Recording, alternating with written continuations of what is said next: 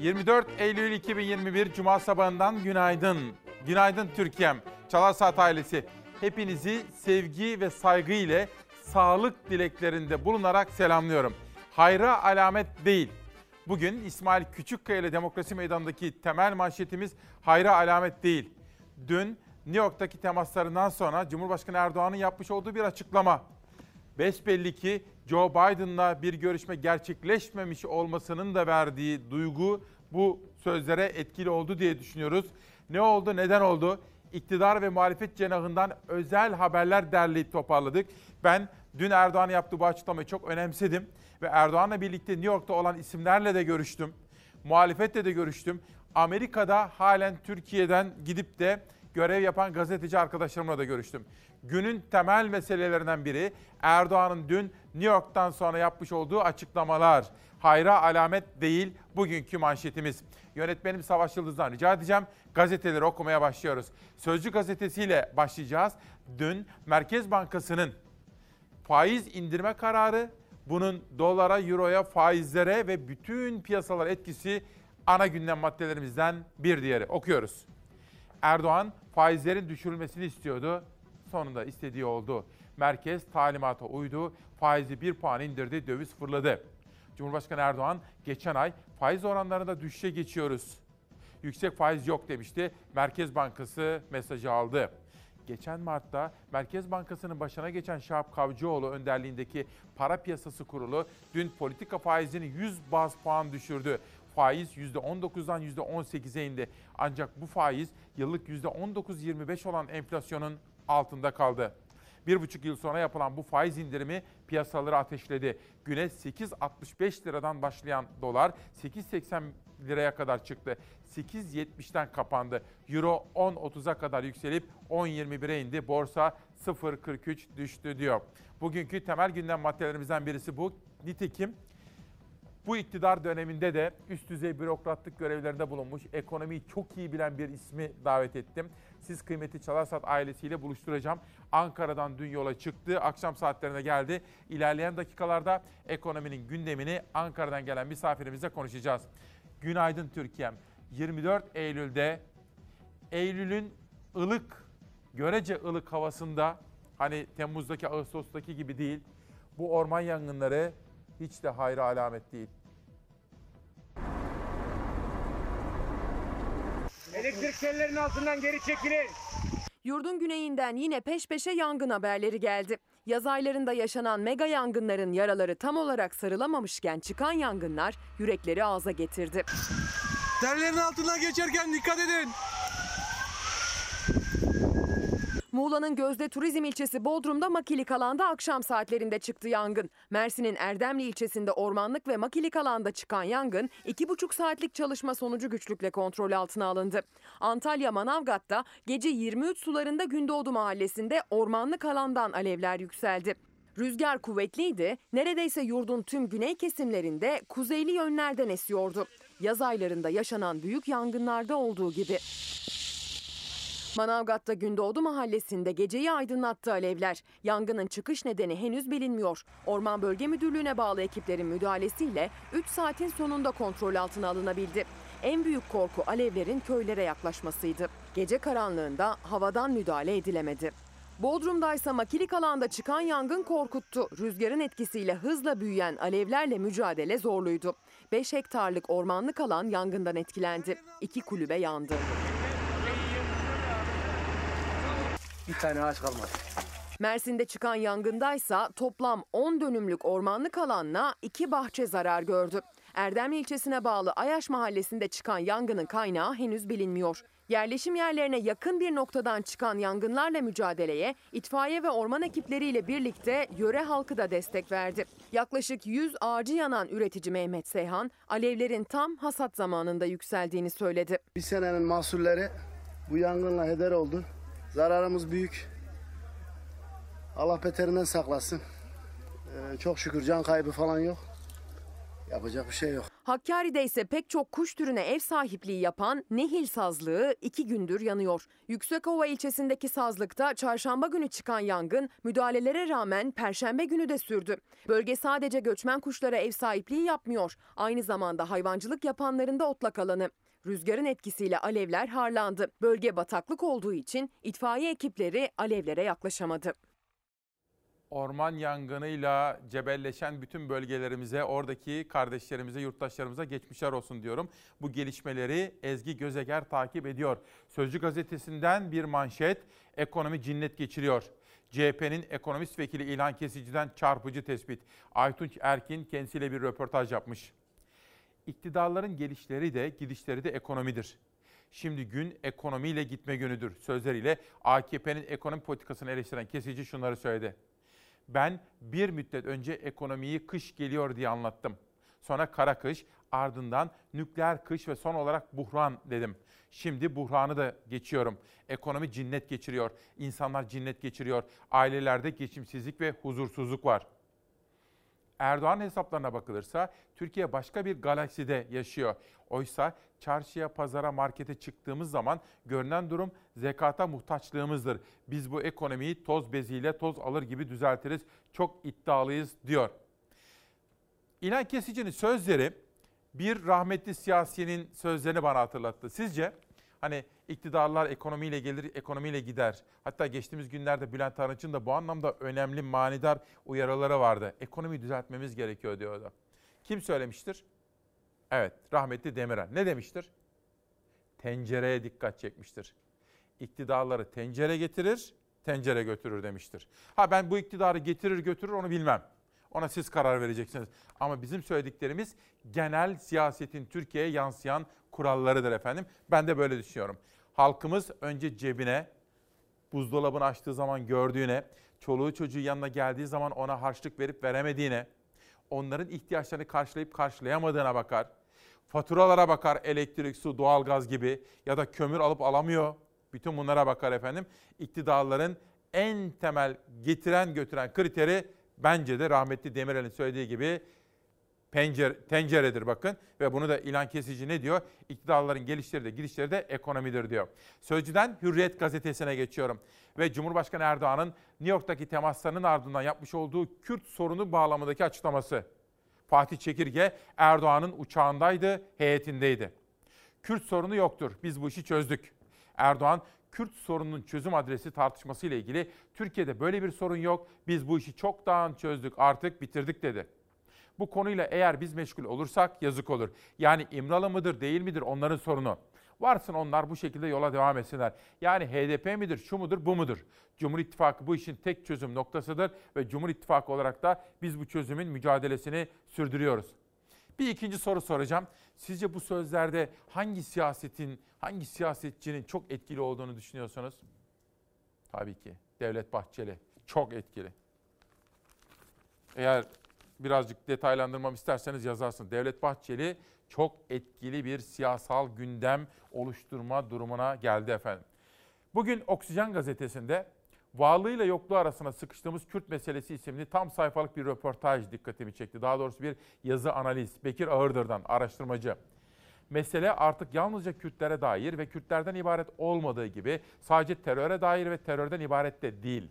Giderek çok katmanlı, çok boyutlu, çok aktörlü hale dönüşüyor ve doğal olarak daha da karmaşıklaşıyor. Çözüm hala elimizdeyken çözmemiz gerekir diyor efendim. Bu önemli bir gündem maddesi olacak ve önümüzdeki seçime kadar da yine çok konuşulacak diye düşünüyorum. Dün sizlere ifade ettiğimiz gibi siyaset, ekonomi, siyasal iktidarın Merkez Bankası'na etkisi var mı yok mu? Talimatlar dinleniyor mu dinlenmiyor mu? Merkez Bankası bağımsız mı değil mi? Bu tartışmalar yeniden başladı, alevlendi. Çünkü Merkez Bankası dün faizleri 100 baz puan indirdi.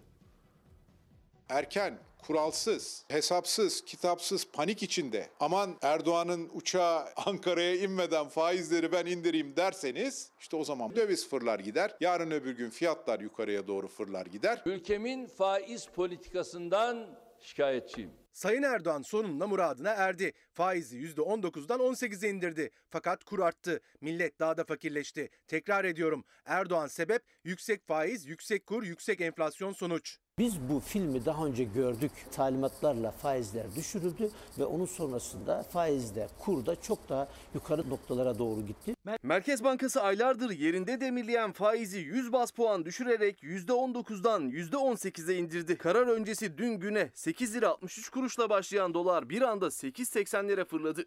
Çünkü piyasalardaki beklenti 19,25'e ulaşan enflasyon karşısında faizin sabit tutulacağı yönündeydi. Faiz indirimi piyasalar gibi siyaseti de dalgalandırdı. Erdoğan ben ekonomistim diye aldığın kararlarla ülkeyi bugün daha da fakirleştirdin. Milleti faturasını ödeyemez hale getirirken yine yandaşlarını zengin ettin. Sevgili halkım unutmayın Erdoğan sebep hayat pahalılığı ve ödenemeyen faturalar sonuçtur.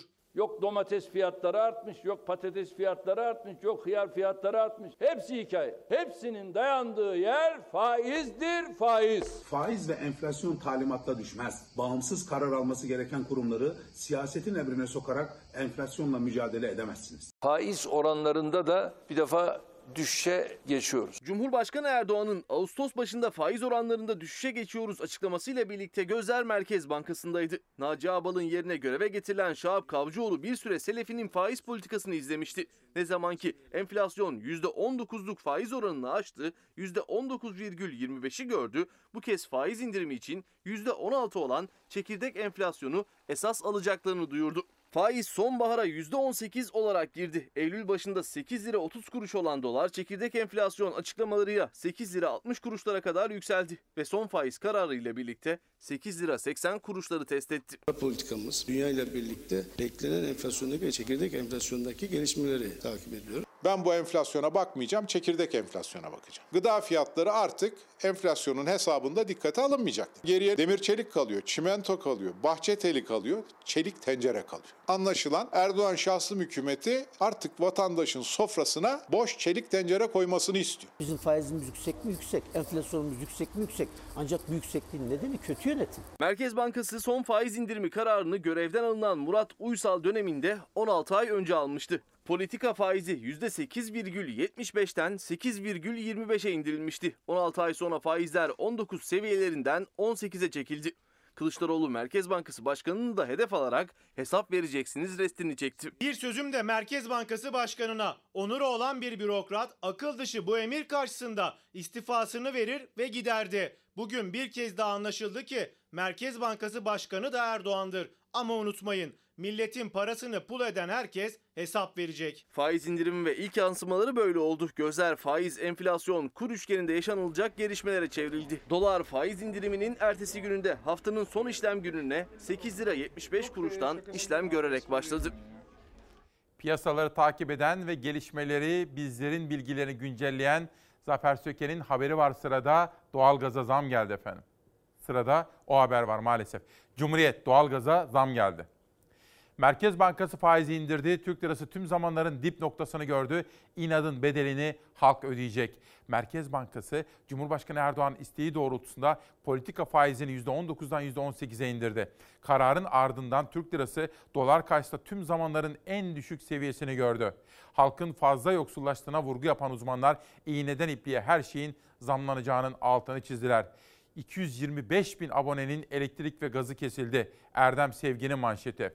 Yurttaş pandemideki kapanmanın faturasını ağır yaşadı. 17 günlük tam kapanmada ülke genelinde faturası ödenemeyen 143 bin şalter, 82 bin doğalgaz vanası kapatıldı. CHP'li Ahmet Akın'ın sorularını yanıtlayan Enerji Bakanlığı 112 bin meskenin elektriğinin 76 bin hanenin de gazının kesildiğini belirtti deniliyor. Ve efendim bakın Otagaz'a gelen zam haberiyle gündem yolculuğumuz devam ediyor. Daha önce ÖTV'den karşılanan fiyat artışları ve indirimleri LPG için bu kez öyle olmadı. 15 kuruşluk zam pompaya yansıdı, otagaza zam geldi. Son dönemde akaryakıt fiyatlarında fazla hareketlilik yaşanmaması için Eşel mobil sistemi uygulanıyordu. Zamlar ÖTV'den karşılanıyor, fiyatlar sabit tutulmaya çalışılıyordu. Gelen indirimler de daha önce ÖTV'den karşılanan zamlar nedeniyle pompaya yansımıyordu. Gece saat 12 itibariyle LPG zamlandı. Zam da pompa fiyatlarına yansıdı. Gelen zam sonrası otogaz fiyatları İstanbul'da ortalama 5 lira 20 kuruşa, İzmir'de 5 lira 10 kuruşa, Ankara'da ise 5 lira 24 kuruşa yükseldi. 24 Eylül 2021 Cuma sabahında hayra alamet değil dedik. Cumhurbaşkanı Erdoğan'ın Amerika'dan, New York'tan dönüşünde yaptığı açıklamalardan yola çıkarak bu etiketi seçtik efendim. Bugün ilk selamımızı her sabah olduğu gibi o uzun bitmez gecelerde sabah gelsin diye bekleyen, şifa bekleyen hastalarımız ve onlarla ilgilenen refakatçileri, hayırlı aileleri, sevenleri, doktorlara, hemşireleri onlara birer selam söyleyelim. Sonra Cumhuriyet'ten sabaha geçelim. Erdoğan acaba neler söyledi bu konuda? Zincir marketler piyasayı bozuyor. Başkan Erdoğan 5 tane zincir market üreticiden tüketiciye ürünleri yoğun bir şekilde topluyor. Piyasalar alt üst oluyor demiş. Bunların üzerine gideceğiz. Eğer adil olurlarsa vatandaş ürünü uygun fiyata alır, üretici de parasını zamanında alır demiş Cumhurbaşkanı Recep Tayyip Erdoğan. Afganistan konusunda ise ABD Afganistan'ın bedelini ödemeli. Bunca mülteci nereye gidecek? Türkiye'nin kapısını, kapıları açması düşünülemez diyor. CHP'nin kanun hükmünde kararnameyle ihraç edilenlere dair açıklaması. Ben bu işi çözeceğim diyen kim? Ana muhalefetin başındaki zat. Sen ne zamandan beri yargı oldun diyor. HDP konusunda bu konuyla meşgul olursak yazık olur. Tek çözüm noktası Cumhur İttifakı'dır diyor. ABD ile Türkiye arasındaki ilişkiler, Türkiye-ABD ilişkileri sağlıklı bir sürecin işlediğini söyleyemem. ABD şunu da bilmeli ki artık eski Türkiye yok. Şimdi ben dün Erdoğan'ın sözleri böyle 18 civarında ajanslara düştü. New York'ta beraberinde götürdüğü gazetecilere konuşmuştu. Hayra alamet değil. Önemsedim. Bir parça da kaygılandım. Çünkü belli ki Erdoğan Joe Biden'la görüşmeye çok odaklanmıştı ve belki böyle bilgiler almıştı görüşmeyi ayarlamaya çalıştıklarına dair. Ama olmayınca belli ki o hayal kırıklığı Sayın Erdoğan'ın bu sözlerine de yansımıştı. Nitekim kendisiyle birlikte Amerika'ya giden, oradaki bazı organizasyonları yapan bir isimle de görüştüm.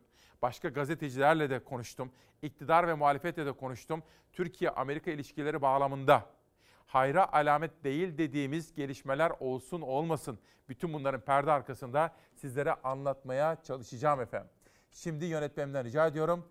Günün hava durumu hafta sonunu da kapsayacak şekilde 24 Eylül'de nasıl bir hava durumu bizleri beklemekte? Geçen perşembe gününün ardından perşembe gecesi ayazla geçti. Bugün gün içinde yağışlar büyük ölçüde kuzeydoğuya çekilecek ve hava ısınmaya başlayacak. Günlerdir yağış alan Doğu Karadeniz kıyılarında kuvvetli sağanak yağış bugün de bekleniyor. Tedbirli olunmalı. Bugün yurdun batısında bulutlar dağılıyor, güneş görülmeye başlıyor. Hafta ortasında aniden keskin bir düşüş yaşayan sıcaklıklar bugün yükselişe geçecek. Ancak özellikle yurdun kuzey hattındaki bölgelerde termometre değerlerinin mevsim normallerini yakalaması birkaç gün alacak. Bugün Karadeniz'de hava kapalı, yağış ihtimali Karadeniz bölgesinde doğuya gidildikçe artıyor. Batı Karadeniz kıyılarındaki yağış ihtimali pek yüksek değil. Benzer şekilde Marmara bölgesinin doğusunda da yağmur bulutları gezinecek bugün ancak yağış bırakma ihtimalleri çok yüksek olmayacak. Ancak Doğu Karadeniz kıyılarına bakıldığında kuvvetli sağanak yağış görülüyor. Günlerdir suya doyan eğimli arazilerde heyelan riski de var. Hazırlıklı olunmalı. Cumartesi günü ise termometrelerin yukarı yönlü hareketi sürecek. Yurt genelinde yağışlı havanın etkisi azalacak. Güneşli havanın hissedilen sıcaklıkları yükselten etkisi ise Karadeniz bölgesi dahil tüm yurtta hissedilecek. Yalnızca yurdun kuzeyinde, Karadeniz'in kıyı kesimlerinde yağış ihtimali kendini gösteriyor cumartesi. Kalan kesimlerde gökyüzü oldukça açık. Açık gökyüzü nedeniyle gece saatlerinde gündüz güneşle ısınan yeryüzü hızla soğuyacak. Bugünlerde gece saatlerinde yaşanan ayaz nedeniyle özellikle iç kesimlerde zirai don riski baş gösteriyor. Ege, Akdeniz ve Karadeniz'in iç kesimleri de dahil iç ve Doğu Anadolu bölgelerini etkileyebilir zirai don. Cuma ve cumartesi gecelerinde üreticilerin don riskine hazırlıklı olmasında fayda var. Pazar günü hava daha da açıyor. Yurdun kuzeyinde dahi yağış ihtimali taşıyan bulut neredeyse hiç kalmıyor. Yalnızca kuzeydoğuda hafif yağış bırakma ihtimali olan zayıf bulutlar var. Sıcaklıklarsa pazar günü bir kademe daha artacak. Hafta başından haftanın son günü pazara kadar bakıldığında bir düşüp bir yükselen sıcaklık değerleri hastalık ihtimalini tetikliyor. Bugünlerde günün her saatine göre hava durumuna uygun giyinmek önemli. Sosyal medyada yoğun faaliyetlerde bulunuyorlar. 3600 bekleyen polislerimiz. Engelli öğretmen ataması. 2511 engelli öğretmenin aylardır yaşadığı mağduriyeti dile getirin. Bir tek sesimizi siz dile getirebilirsiniz diyor engelli bir öğretmen kardeşim. Atama bekliyorlar. Ve sabahtan pencereye geçelim. Dejavu manşetini okuyalım. Faiz düştü, kur fırladı. Dejavu. Dejavu neydi efendim? Dejavu nedir? Hani bir şey yaşarsınız. Aa ben bunu yaşamıştım dersiniz. Aynısı. Okuyalım bakalım aynı şeyi hissedecek ve düşünecek misiniz? Merkez Bankası enflasyon yükselirken faizleri düşürdü. Politika faizini %19'dan %18'e indirdi. Bu sürpriz karar sonrası kurlar tarihi seviyelere yükseldi. Dolar rekor kırdı. 8.80 lirayı gördü. Euro ise 10 lira 32 kuruştan satıldı. Merkez Bankası'nın kararı Amerika'nın sıkılaşmaya gideceği, dünyanın bunun için önlem aldığı ve birçok ülke Merkez Bankası'nın yerel paralarını korumak için faiz artırdığı bir döneme rast geldi. Türkiye, Berat Albayrak'ın bakan olduğu dönemde de faizleri hızla indirmiş, hem faizi hem kurları kontrol etmek istemiş. Bunun için 128 milyar dolar rezervi satmak zorunda kalmıştı. Piyasalar benzer senaryonun tekrar etmesinden endişeli. Ama bu defa merkezde o kadar rezerv yok diyor efendim. Çok çarpıcı bir gelişme. Her zaman olduğu gibi kitap tanıtımlarını da ihmal etmiyoruz. Kitap okumamız gerekiyor. İş insanı Saadettin Saran da içindeki Dağı Aş isimli kitabını yazmış, imzalamış ve bize göndermiş. İzleyelim. İş insanı ve milli sporcu Saadettin Saran'ın yazdığı İçindeki Dağı Aş adlı kitap okuyucusuyla buluştu. Saran'ın yazdığı ilk kitabın lansmanına ailesinin yanı sıra iş, spor ve medya dünyasından da çok sayıda isim katıldı.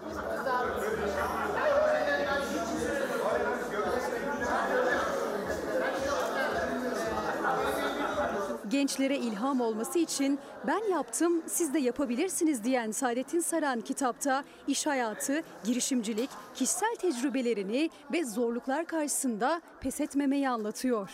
Ben yaptım siz de yapabilirsiniz. Bahane üretmeyin. Konfor alanınızdan çıkın. Kimsenin kimsenin hayallerinizi yıkmasına müsaade etmeyin. Sonuçta bunu söylüyoruz genç kardeşlerimize. Darüşşafaka da çok çok özel. Binlerce vatana, millete hayırlı uğurlu evlatlar yetiştiriyor. Kitabın satış gelirlerinin tamamını Darüşşafaka'ya bağışlayan Saran, gençlere de hiçbir zaman umutsuzluğa kapılmamalarını söyledi. Ümitsizliğe kapılacak bir durum yok. Atatürk'ün dediği gibi ümitsiz insan vardır, ümitsiz durum yoktur diyor. E, Dolayısıyla gençlere e, bizim için Atatürk'ün ilkelerinden, Atatürk'ün vizyonun dışında başka hiçbir paradigma ihtiyaç yok. Dolayısıyla Atatürk'ün yolundan hiçbir sıkıntı olmaz. Hayırlı akşamlar. İlerleyen dakikalarda sizlere kültür sanattan da haberler vereceğim. Dün akşam Cemal Reşit Rey'de müthiş bir festival vardı. Ondan bahsedeceğim. Bu akşam da Zorlu PSM'de Carmen sergisi var.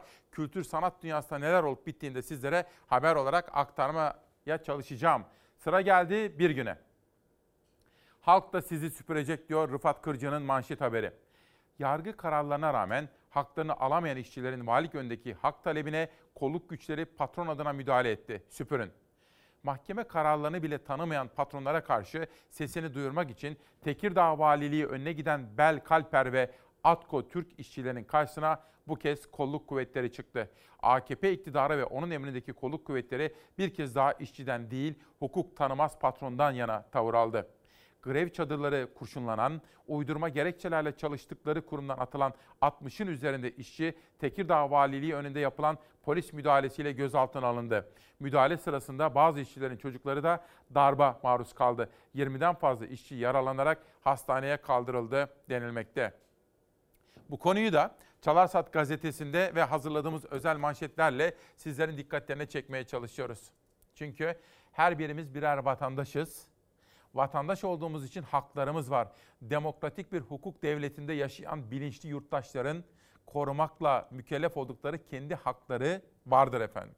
Hakkımızı savunmayı da örgütlü toplumu inşa etmeyi de öğrenmemiz gerekiyor.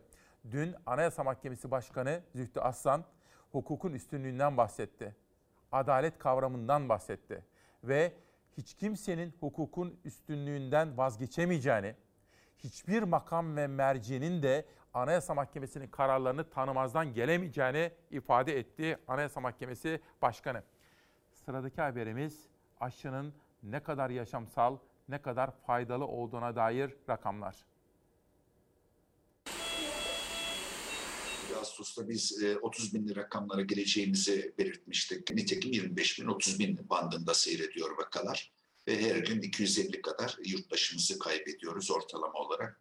Bu da e, bizler için son derece üzücü. Salgın hız kesmiyor. Son 24 saatte 217 kişi daha koronavirüs nedeniyle hayatını kaybetti. Günlük vaka sayısı da 28 bin seviyelerinde. Uzmanlar altını ısrarla çiziyor. Aşılarınızı tamamlayın diye. Türk Tabipleri Birliği doktor ölümleri üzerinden yaptı aşı çağrısını. Her ay ortalama 29 kişi kaybederken 435 kaybımız vardı aşı kampanyasına kadar. Son 4 ay içinde sadece e, 26 kaybımız oldu. Bunların 11'i hekim arkadaşımız. Türk Tabipleri Birliği'nin son çalışmasına göre salgının başlangıcından geçen Haziran ayına kadar gelinen süreçte 435 sağlık çalışanı yaşamını yitirdi. Etkili ve tam doz aşılamanın başlamasıyla bu sayı son 4 ayda 26'ya düştü. Hayatını kaybeden 26 kişinin 13'ü hiç aşı olmamış, 10'u eksik doz aşılanmıştı. Biri kronik hasta, iki sağlık çalışanının da aşı bilgisine ulaşılamadı. Aşıyla beraber bu 4 ayda 26 yani e, ortalama olarak 7'ye düştü ayda. Bu da aşının ne kadar başarılı olduğunu gösteriyor. Tümüne baktığımızda e, bir, kesinlikle aşılarını tam olarak yaptırmış olan, 2 artı 2'yi de uygulamış olan meslektaşlarımızdan hiçbir kayıp yok şu ana kadar. Aşı ile ilgili bir uyarı da anne adaylarına bilim kurulu sonrası açıklama yapan Sağlık Bakanı Fahrettin Koca gebelerdeki vaka artışına dikkat çekti. Gebelerimizin de hastalığa yakalanmasında artış yaşanmıştır. Bu salgının seyrinde yeni bir durum. Gebelerimizin aşı olmasında bir tereddüt olmaması gerektiği bir kere daha bilim kurulumuzca ortaya konmuştur. Anne adaylarımız tereddüt etmeden aşılarını olmalılar. Çok da küçük İşte o tereddütü yaşayanlardan biriydi 8,5 aylık hamile 28 yaşındaki Pınar Pendicak. Bebeğine zarar verir diye aşı olmadı. Doğum yaklaşırken koronavirüse yakalandı. Yoğun bakıma alındı. Bebeği sezaryenle alınan anne doğum yaptıktan 18 gün sonra yaşamını yitirdi. Edirne'de gözyaşları içinde toprağa verildi. Ya Rabbel Alemin yine okunanlardan hasıl olan sevabı Tüm dünyada e, gebe kadınlara aşı yapılmasının yan etkileri olmadığına ve herhangi bir sakıncası bulunmadığına dair yayınlar yapıldı. E, Eğer bilimsel makaleler ve Türk Tabipleri Birliği'nin görüşlerine bakarlarsa e, biz e, gebelerin muhakkak aşı yapılmalarını tavsiye ediyoruz. Aşımızı olalım efendim. Büyüklerimize aşılarının olmalarını sağlayalım. Hatta şimdi çocuklarımızın da aşı olma hakkı olan, sırası gelen çocuklarımızın da aşı olması lazım. Oksijen gazetesi 1 trilyon dolarlık israf İrfan Donat'ın manşeti. Dünyadaki gıda üretiminin 9,5 milyar insanı rahatlıkla doyurması gerekirken 811 milyon insan yatağa aç giriyor. Sebebi ise israf ve yanlış tercihler.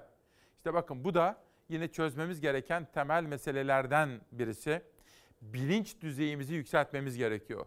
İsraftan ve şatafattan, gösterişten ve kibirden de kaçınıp kendimizi daha mütevazı bir yaşam koşullarına, israftan uzak duran bir hayat standartlarına doğru ulaştırabilmemiz gerekiyor.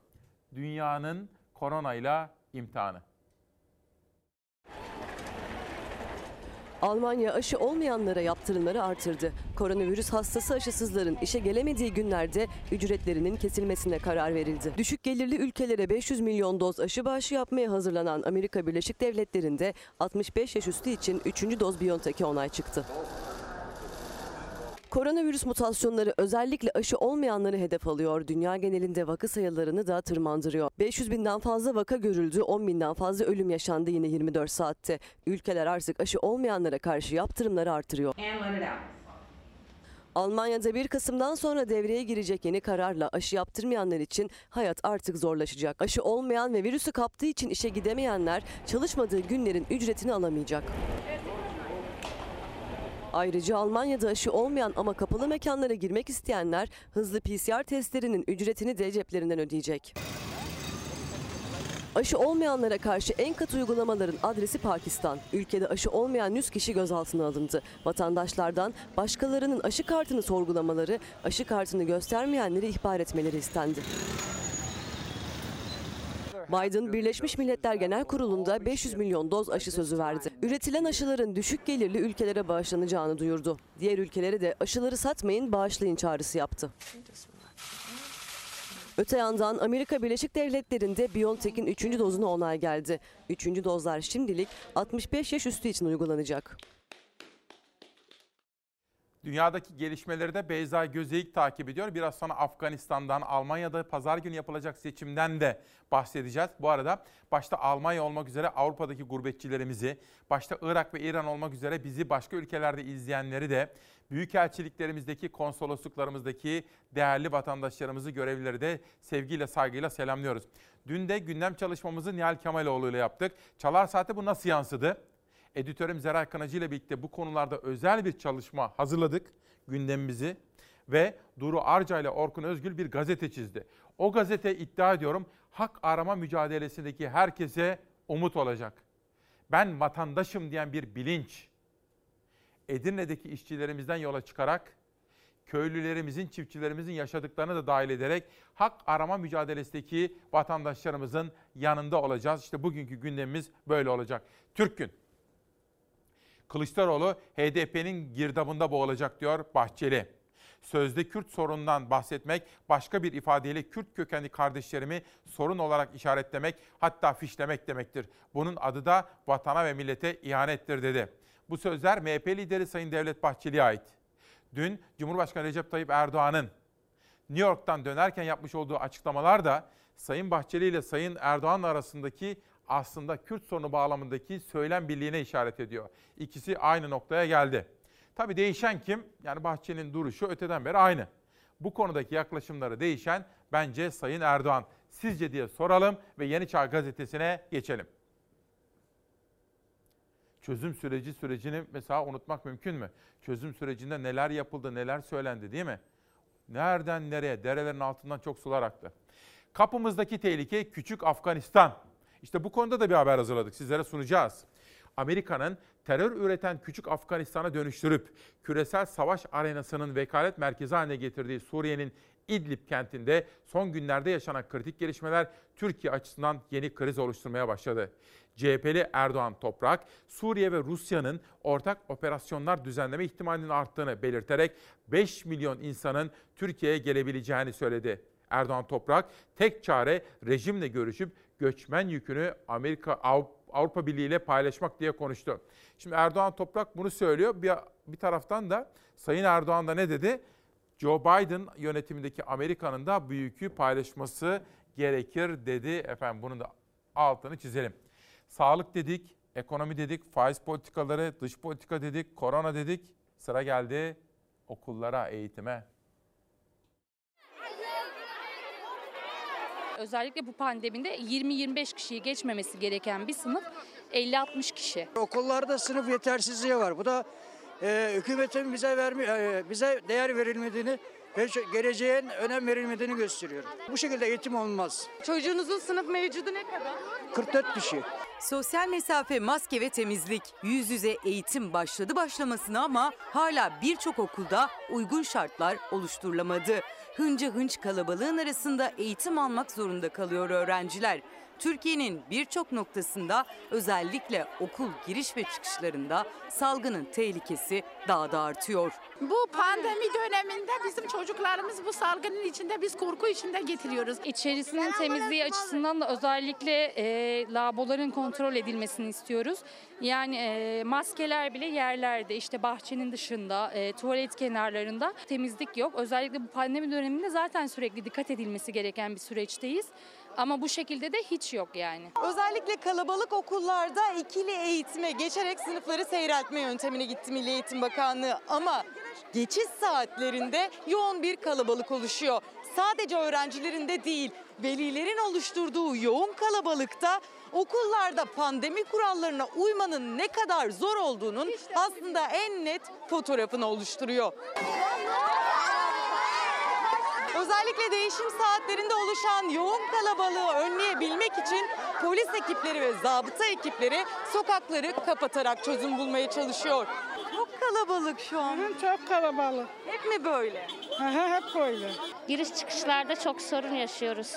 Türkiye'nin artık okulları kapatma lüksü yok. Çünkü yaklaşık bir buçuk yıl kapalı kaldı okullar.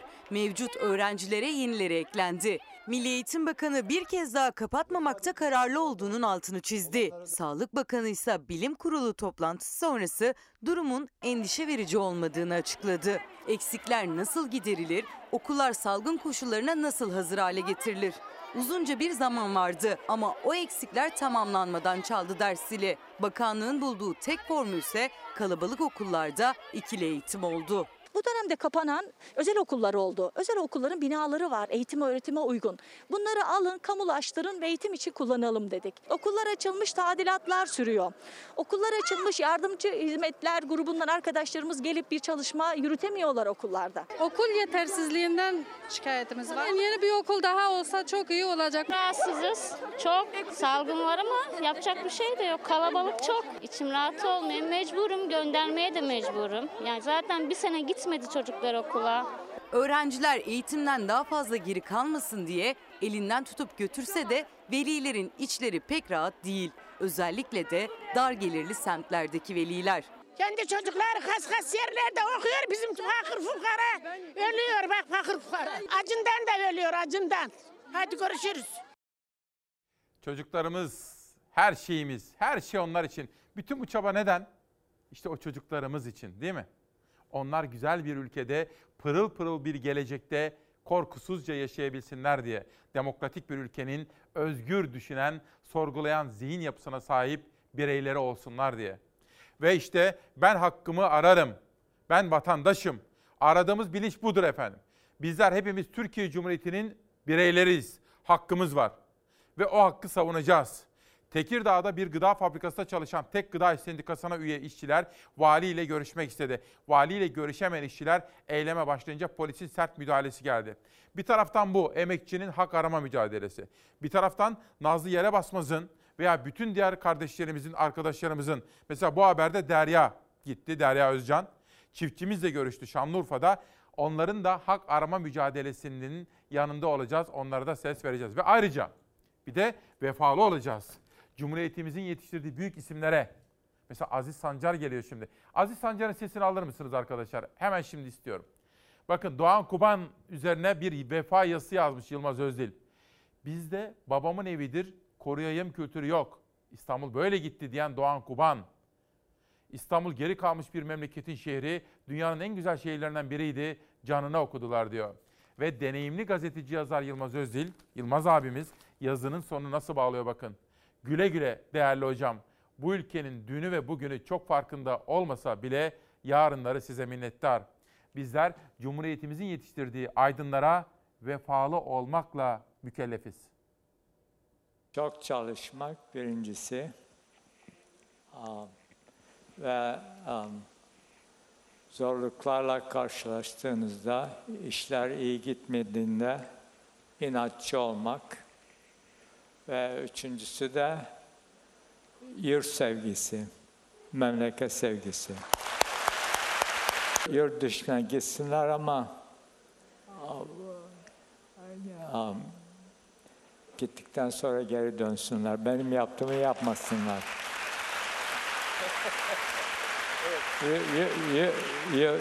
Yurt dışındaki tecrübeler ve başka kültürleri e, görmek, başka e, şey e, değişik şekilde e, dünya görüşü ve düşünceleri olan e, insanlarla a, insanları görmek, onlarla iş yapmak önemli. A, Onlardan öğrenecek şeyler var. Fakat a, a, bize bizim bu memlekete borcumuz var. A, Bor borçtan öde borçtan e, e, öte e, ben bende yurt sevgisi var. Ve umarım hepinizde var. O, o bakımdan yurt, yurt dışına çıkan çıkma fırsatı olunca çıkın. Ama Türkiye'nin size ihtiyacı var. Mutlaka geri dönün. Öyle dudak büküp hor gözle bakma Bırak küçük dağlar Vefalı olmak durumundayız.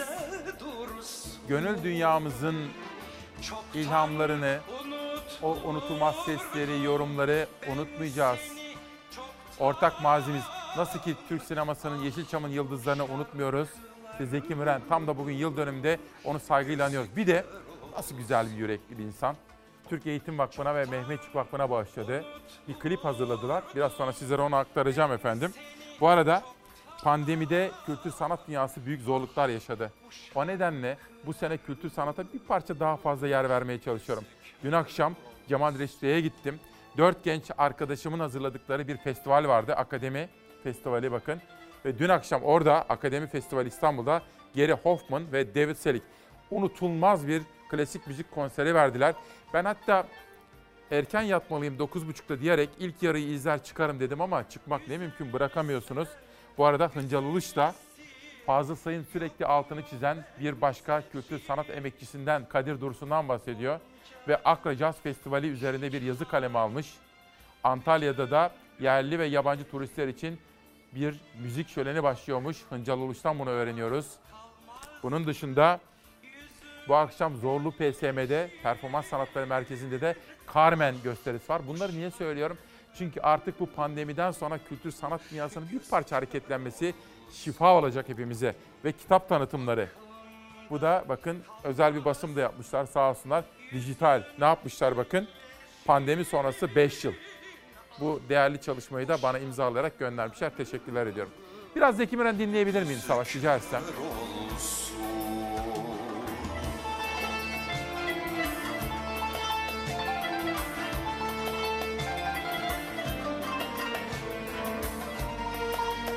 Eğitim Vakfı'na ve Zeki Müren Türk Eğitim Vakfı ile birlikte Mehmetçik Vakfı'na bağışladı. Bütün mal varlığını efendim ona da içtenlikle teşekkür ediyoruz. Zeki Müren'i unutmayacağız. Taş çatar gibi en sıcak sözlerin azarlar Günaydın, hoş geldiniz. 24 Eylül 2021 Cuma gününde Türkiye'nin gerçeklerini konuşuyoruz. İsmail Küçükkaya ile Demokrasi Meydanı'na hoş geldiniz. Bugün neler var? Dünden neler yansıdı ama yepyeni haberlerle. Yepyeni bakış açıları ve derinlemesine yorumlarla. Haber kaynaklarımızdan edindiğimiz özel bilgilerle. 1. Cumhurbaşkanının gönlünü hoş etmek istediler. Bakalım neler olacak. Açıklamaları takip edeceğiz. Merkez Bankası'ndan açıklamalar geldi ve faiz indi. Erdoğan faizlerin düşürmesini istiyordu. Sonunda istediği oldu. Ve merkez talimata uydu. Faizi bir puan indirdi. Döviz fırladı. Cumhurbaşkanı Erdoğan geçen ay faiz oranlarında düşe geçiyoruz. Yüksek faiz yok demişti. Merkez Bankası mesajı aldı. Bugünkü ana gündem maddelerimizden birisi bu. Ekonomiyi konuşacağız. İlhan Kesici'nin buradaki röportajı iktidarı, bu iktidarı ten- pencere getirdi, pencere götürecek diyor. Tencere. Yani ocakta kaynayan yemek. Tencere getirir, tencere götürür diyor İlhan Kesici rahmetli Demirel gibi. Ankara'dan bu konularda ehil bir isim, uzman bir isim biraz sonra sizlerle buluşmak üzere buraya geliyor. Ankara'dan İstanbul'a geldi. Biraz sonra da yayınımıza katılacak. İki, ABD ile gidişat pek hayra alamet değil. Bugünkü manşetimiz işte Erdoğan'ın Joe Biden'la görüşmemesi. Görüşmenin bir türlü gerçekleşmemiş olması öyle ki sözlere de duygulara da yansımış gibi gözüküyor efendim. Bütün bu gelişmeleri de çok perde arkasına dair edindiğimiz haberlerle birlikte sizlere aktaracağım. Ve Çalar Saat gazetesi özel gündemimizde neler var? Bizler her birimiz demokratik bir ülkenin hak sahibi yurttaşlarıyız haklarımızı koruyacağız. O haklar nerede yazıyor efendim bana söyler misiniz? Haklarınız nerede yazıyor? Anayasamızda. Her biriniz ve her, her birimiz eşit yurttaşlarız ve anayasamız tarafından teminat altına alınıp korunan haklara sahibiz efendim. İşte manşet. Ben vatandaşım hakkımı ararım diyoruz. Tekirdağ'da bir gıda fabrikasında çalışan Tek Gıda İş Sendikası'na üye işçiler valiyle görüşmek istedi. Valiyle görüşemeyen işçiler eyleme başlayınca polisin sert müdahalesi geldi. Bugün bu kuşaktaki ilk manşetimiz işte bu olay olacak. Neden? Hak aramayı nereden öğrendik? Annelerden, babalardan, öğretmenlerden öğrendik. Bir kere söylemiştim. Tekrara kaçacağım özür dilerim. Ama tam aklıma geldi şimdi. Rahmetli babam Yunus Küçükkaya işçiydi. Aşçıydı, garsonluk yaptı. Ve sıklıkla işsiz de kalırdı. Neden biliyor musunuz? Bir bakardı, çalıştığı lokantalar, çorba salonları ya da neresiyse fabrikalar 30 gün yatırmaları gereken sigorta primini yarım yarım yatırmışlar meğerse. Babam birkaç yılda bir gidip kontrol ettirirdi Çalışma Bakanı müfettişlerinden. Sonra eve gelirdi, işten ayrıldım çünkü dava açtım derdi. Ve öyle öyle hakkını, hukukunu korumayı bizlere öğretti. Arkadaşlarımız burada bekleyecek. Sıfır.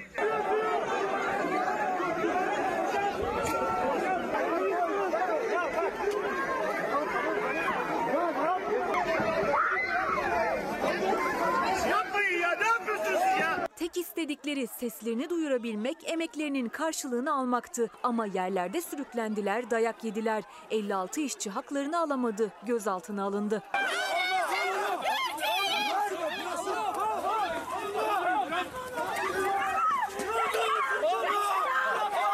Tekirdağ Çorlu'daki bir gıda fabrikası toplu iş sözleşmesi için masaya oturmayı reddedince Tek Gıda İş Sendikası'na üye işçiler grev kararı aldı. Yaklaşık 200 işçi çocuklarıyla birlikte valilik binasına gitti. Valiye seslerini duyurabilmek için merdivenlerde oturma eylemi başlattılar.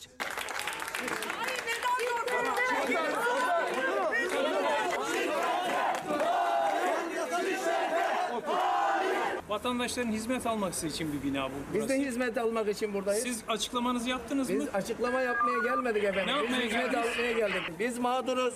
Çocuklarımızı okula gönderemiyoruz. Biz işsiziz, acız.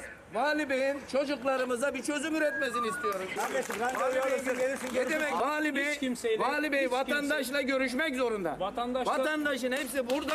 Vatandaş Vali Bey'i bekliyor efendim. Polis sadece iki kişinin valiyle görüşebileceğini söyledi. İşçiler kabul etmedi, eyleme devam etti. Bu talimat sonrasında da çevik kuvvetin sert müdahalesi geldi. Sıfır.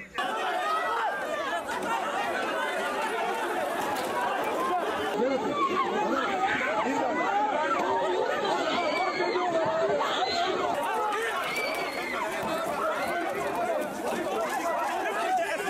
56 işçinin gözaltına alındığı eylemde yerlerde sürüklenen de oldu, merdivenlerden yuvarlananlar da. Gözaltına alınan bazı işçilere ters kelepçe takıldı. Valiye de, onun korumalarına da, emniyete de yazıklar olsun. Biz burada hakkımızı arıyoruz. Benim çocuğum bak buraya hakkını aramaya gelmiş. Yazık değil mi benim çocuğuma? En çok da neye üzülüyorum biliyor musunuz?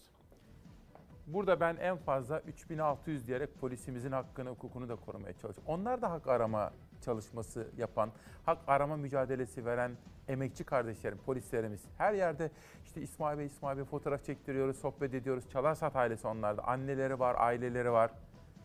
Dolayısıyla hak arayan vatandaşımıza yukarıdan birileri talimat verse bile anayasamızın dışında müdahalelerde bulunmamalı. Aşırı güç kullanmamalı. Çünkü polisimiz de en nihayetinde hak arama çalışmasını sürdüren emekçi kardeşimdir efendim. Hürriyet. Bebeklere Covid aşısı mı yapıldı? Ege Üniversitesi'nden Profesör Zafer Kurgöl bazı bebeklere yanlışlıkla Covid aşısı yapıldı deyince ortalık karıştı. Profesör Doktor Kurgöl bir televizyon programında sağlık ocaklarında bebeklere bazen yanlışlıkla kızamık, hepatit B yerine Covid aşısı yapılıyor. Hiçbir yan etki görülmedi. Bunları bir tıp dergisi yayınlayacağız dedi. Daha sonra yanlış anlaşıldım bir bebeğin başına geldi diye düzeltme yapsa da bakanlık soruşturma açtı. Kabul edilebilir bir şey değil. İzah edilemez. Açıklanamaz. Bakalım Sağlık Bakanlığı'nın soruşturmasından ne çıkacak? Hürriyet gazetesi gibi Milliyet gazetesinde de bu konu bugün ana gündem manşeti olmuş. Biz her sabah yerel gazetelere de yer veriyoruz değil mi? Nasıl başlamış hatırlar mısınız? 9 yıl önce başlamıştım. Bir yılın sonunda Ali Kemaloğlu abim söylemişti. Amerika'da nasıldır bilirsin dedi. Yerel gazetelere ve gazetecilere çok önem verilir. Yerel habercilik. Evet. E sen de bir gazetecisin. Evet. Yerel gazeteleri canlandırsana demişti Ali Kemaloğlu. O gün bugündür biz Savaş Yıldız kardeşimle birlikte her gün Türkiye'mizin dört bir tarafındaki mali gazeteleri de okuyarak ulusal medyaya ve sizlerin gündemine taşımaya çalışıyoruz. İşte bakın Savaş, heh, bravo. Tarihi dokunun bozulmaması için hangi önlemler alındı? CHP Çanakkale Milletvekili ve Genel Başkan Yardımcısı Muharrem Erkek, Asos Antik Limanı'nda sürdürülen ve vatandaşlar tarafından da tepki toplayan kaya ıslah çalışmaları ile ilgili İçişleri Bakanı Süleyman Soylu tarafından cevaplandırılması üzere meclise soru önergesi verdi. O halde şimdi biz kocaman bir Çalar Saat ailesi olarak Asos'a gidiyoruz. Birinci derecede arkeolojik sit alanı olan Asos e, Antik Limanı'nın üzerinde ne yazık ki şu anda büyük bir katliam yaşanıyor. Adı kaya ıslah çalışması, gerekçesi de insan güvenliği. Ama iddiaya göre amacını aştı o çalışma. Binlerce yıllık kayalar ve alandaki bitki örtüsü yok edildi. Asos'taki tahribat yöre sakinleri ve çevrecilerin tepkisine yol açtı. Sanki otoban yapılıyormuş gibi, tünel yapılıyormuş gibi hiçbir şeye dikkat etmeden adeta e, vahşi bir şekilde inşaat alanına dönüştürülmüş bir alan var. Çanakkale'nin Ayvacık ilçesindeki tarihi Asos antik kentinde geçtiğimiz yıllarda turistik tesislerin üzerine ve yollara kaya parçaları düştü. AFAD da bunun üzerine inceleme yapıp bir rapor hazırladı. Kaya ıslah çalışması geçtiğimiz Mart ayında ihale edildi. Nisan'da limandaki 19 tesis 550 günlüğüne boşaltıldı. Alana girişler yasaklandı. İhalenin verildiği Ayvacık Köyleri Hizmet Götürme Birliği kepçelerle bölgeye girdi. Antik limana inen yolun yamaç kısmındaki kayalar tıraşlandı, alan kazıldı, geniş teraslamalar yapıldı. Ortaya bu tahribat görüntüleri çıktı. Şu an gördüğümüz tamamen bir inşaat faaliyetidir. E, tam bir taş ocağı çalışması yapılmaktadır. Oysa burası UNESCO kültürel mirasının kültür mirası listesine girmiş olan doğal bir sit alanıdır. Bazı haber kaynaklarından da buralarda otopark alanlarının açıldığını, hatta bu çalışmalar sırasında da çeşitli antik yapıların, tarihi yapılarında bulunduğunu öğrendik. Çevreciler ve yaşam savunucuları çalışmaları durdurun çağrısında bulundu. Bu katliamın bir an önce durdurulması için e, tüm ilgili kurumları göreve çağırıyoruz. Hani dedim ya hak aramak, vatandaşlık bilinci. Polisimiz de hak arıyor dedik ya bakın Mehmet Bektür. Polislerin hakları için her zaman bana mesajlar atan bir emekçi kardeşim. Ağzınıza sağlık diyor. Kendisi de bir polis. Dernek başkanı. Ağzınıza sağlık zarar verici şiddete karşı hak arama demek kul hakkını aramak demektir diyor. Yani polisimizin de duyarlı olması gerekiyor. Onlar da hak arayan vatandaşlarımız. Bir başkası. Hak arama dedik. Örgütlü toplum dedik. Bakın İsmail Bey çok teşekkür ederiz. Bütün işçi arkadaşlarım ve sendikamızın üst düzey yöneticileri bizler Çalar Saat programında bizlere uzun uzun yer verdiğiniz için size minnettarız diyor. Estağfurullah. Uzun uzun da değil. Keşke daha uzun yer verebilsek sizlere. Ama sesinizi duyurmaya çalışıyoruz.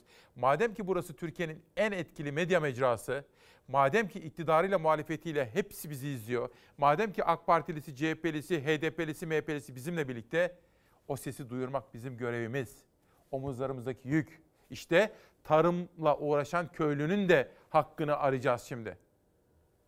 Önce bir manşet sonra köylüye gideceğim. Karar, enflasyonun öne açıldı. Merkez faiz indirdi, ekonomistler büyük hata dedi. Merkez Bankası faizi 100 puan düşürerek %18 seviyesine çekti. Sürpriz karar piyasaları sarstı. Dolar yeni rekor kırdı. Erdoğan'ın faizde düşüşe geçiyoruz sözlerinden sonra gelen ve siyasi etki değerlendirmelerine yol açan hamlenin enflasyonu tırmandıracağı belirtildi.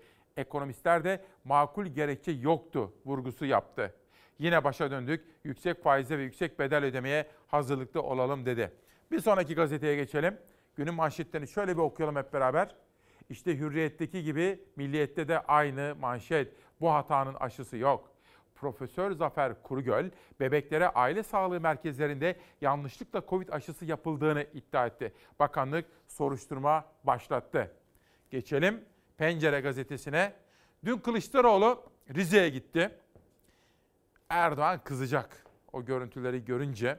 bence araştırma talimatı da verecektir. Rize'den böyle videolar ve görüntüler gelince Erdoğan bunu inceletir efendim. Benim tanıdığım Erdoğan bunu yapar. Çok ilginç görüş gelişmeler yaşandı orada. Bakın manşete bakın.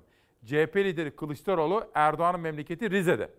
Rizelilerin oylarıyla iktidar olacağız. Kaçak çayları Rize meydanında yakacağım dedi. Dün akşam Fox'un ana haber bülteninde oradaki temaslar detaylı olarak yer almıştı efendim. O halde şimdi biz Çalarsat gazetesi gelsin ve Derya kardeşimizin gidip görüştüğü Urfalı çiftçilerin sorununu ve hak arama mücadelesini sizlere aktarmış olalım. Gelsin. Bakın. Gübreye mi, mazota mı, elektriğe mi? Çiftçi. 4 beklerken 1 alıyoruz. Gübreye mi vereceğim, mazota mı? Elektriğe mi harcayacağım, hangisini ödeyeceğim? Benim çoluğum çocuğum ne olacak diye sordu. O halde şimdi hep beraber Şanlıurfa'ya gidiyoruz. Gördüğünüz pamuğun şöyle olması lazım. Bunlar hepsi susuzluktan dolayı açmamış. Elektrik kesintilerinden dolayı aşırı derecede verim kaybı var. Perişan haldeyiz yani. Şanlıurfalı çiftçi perişan. Bölgede yaşanan elektrik kesintileri yüzünden susuz kalan topraklar kurudu. Çiftçi verimli tarım arazilerinde ürün yetiştiremez oldu. Tarık Yılmaz'ın binlerce dönümlük arazisine ektiği pamuklar yetişmedi. Muzaffer Karakaya 250 dönümlük mısır tarlasının 50 dönümünü kaybetti. 200 dönümü kurtarabildik. O da tam yani kurtaramadık. %40 bir firemiz var. Tam buraya kadar geldik. Su artık bitti. TEDAŞ elektriği kesince elektrik gelse ben bunu hayli hayli kurtaracaktım. Artık baktım ki bütün ekini kuruyacak.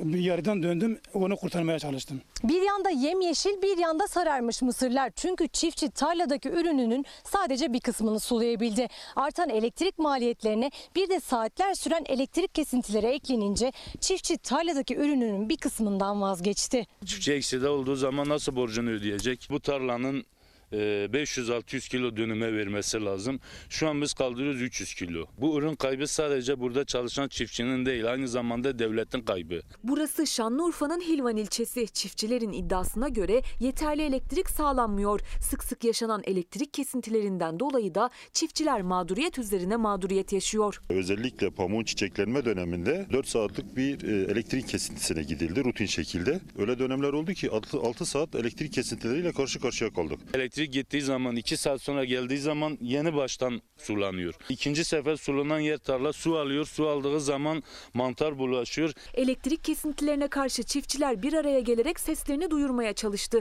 Ancak o ses duyulmadı. Elektriksiz kalınca sulama yapamayan çiftçi tarlasındaki ürününden oldu. 20 çiftçi bir araya geldiği zaman o günün ya akşamı ya ertesi günün sabahı 12 saat 24 saat elektrik yok. E, Bunun maliyeti bayağı bize bu, bu da cebimize kaldı. Bunun gübresini, mazotunu hepsini karşıladık halde şimdi verimini beklerken kurudu. E, Bunun zararını kimden kalacağız? Dört beklerken bir alıyoruz. E, Bunu bir- bir- birini gübreye mi vereceğim, mazota mı vereceğim, elektriğe mi vereceğim? E, Benim çoluk çocuk ne olacak? Hilvanlı çiftçiler zaten yüksek maliyetlerden belini doğrultamıyorken üzerine bir de yüksek elektrik faturalarını ödeyemedikleri için borç batağına düştüler. Hepimiz tefecilere mahkum olmuşuz. Bankalarda limitlerimizi doldurmuşuz. %10'la burada faiz ödeyen çiftçi var. TEDAŞ'tan elektrik faturası bile alamıyoruz. Ve ben ne kadar kilowatt harcadığımı, ne kadar elektrik sarf ettiğimi bilemiyorum. Ve onu talep ettiğimde bir fatura bana tahsil edilemiyor. Koymuş saat e, direklerin tepesine hiç kimse çıkamıyor oraya karşıda göründüğü gibi. Elektrik dağıtım şirketi borçlara karşılık çiftçinin desteklemesine bloke koyma yetisine sahip. Yani elektrik borcunu ödeyemeyen çiftçi devletin yatırdığı desteği alamıyor. Bizim bir evimiz var onu da satacağız ki o borcu ödeyelim. Ödemezsek zaten TEDAŞ elektriğimizi kesersek zaten bunu da ekemeyeceğiz. Devletimizden diyoruz ki inşallah bize bir yardımcı olsunlar. Şimdi iki gün önce hani Selçuk Bayraktar'ın Teknofest'ini gezerken vatandaşlarımızın gösterdiği ilgiden bahsetmiştim. Ama bir büyüğümüz de bir hacı amca da bana sabah akşam yokluk edebiyatı yapıyorsunuz demişti.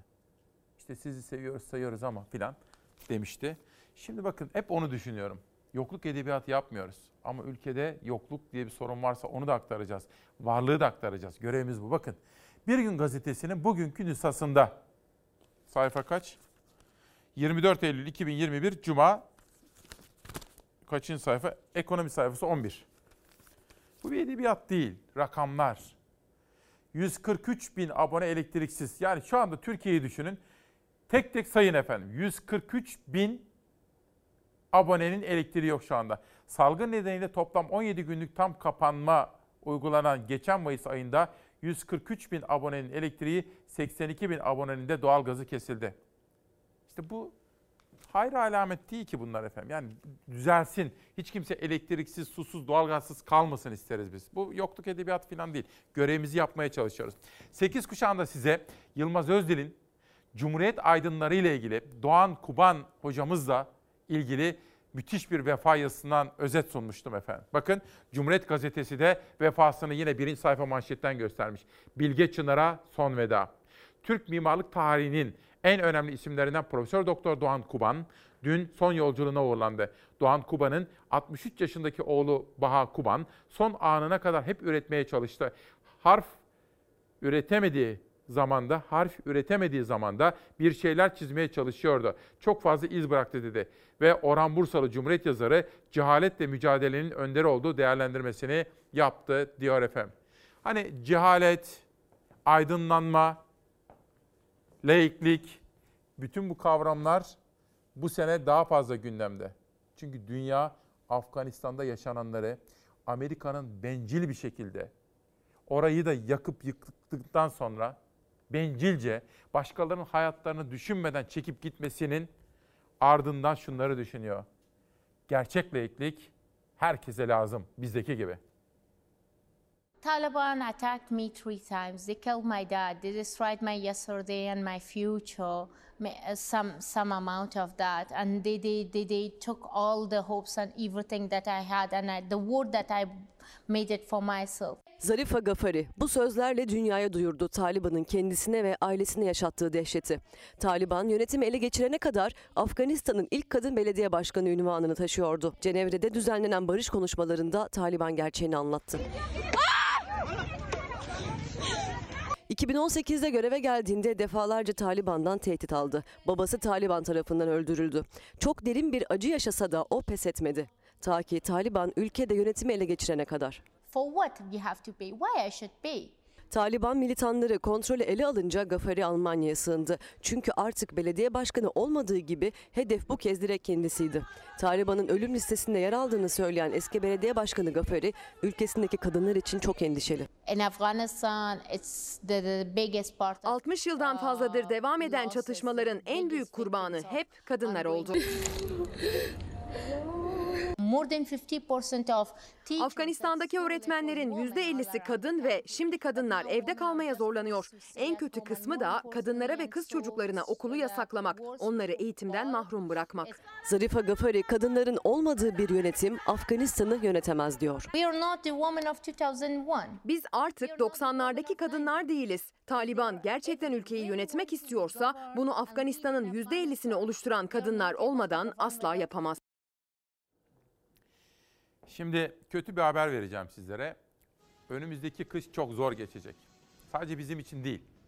Bütün dünyada zor geçecek. Pandemi ve bunun etkileri, bunun yansımaları var. İngiltere mesela şimdiden o etkiye girdi. Doğalgaz fiyatlarının çok artacağını konuşuyorlar, yazıp çiziyorlar. Ve bir takım sorunlar, ciddi sıkıntılar yaşanmaya şimdiden başlandı. Doğalgaz fiyatları çok uçabilir gibi analizler okuyoruz.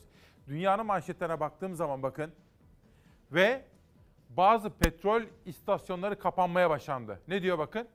Üzgünüz, hizmet dışı diyor. Bir sonraki gazete Independent orada şu alta dikkatinizi çekeceğim.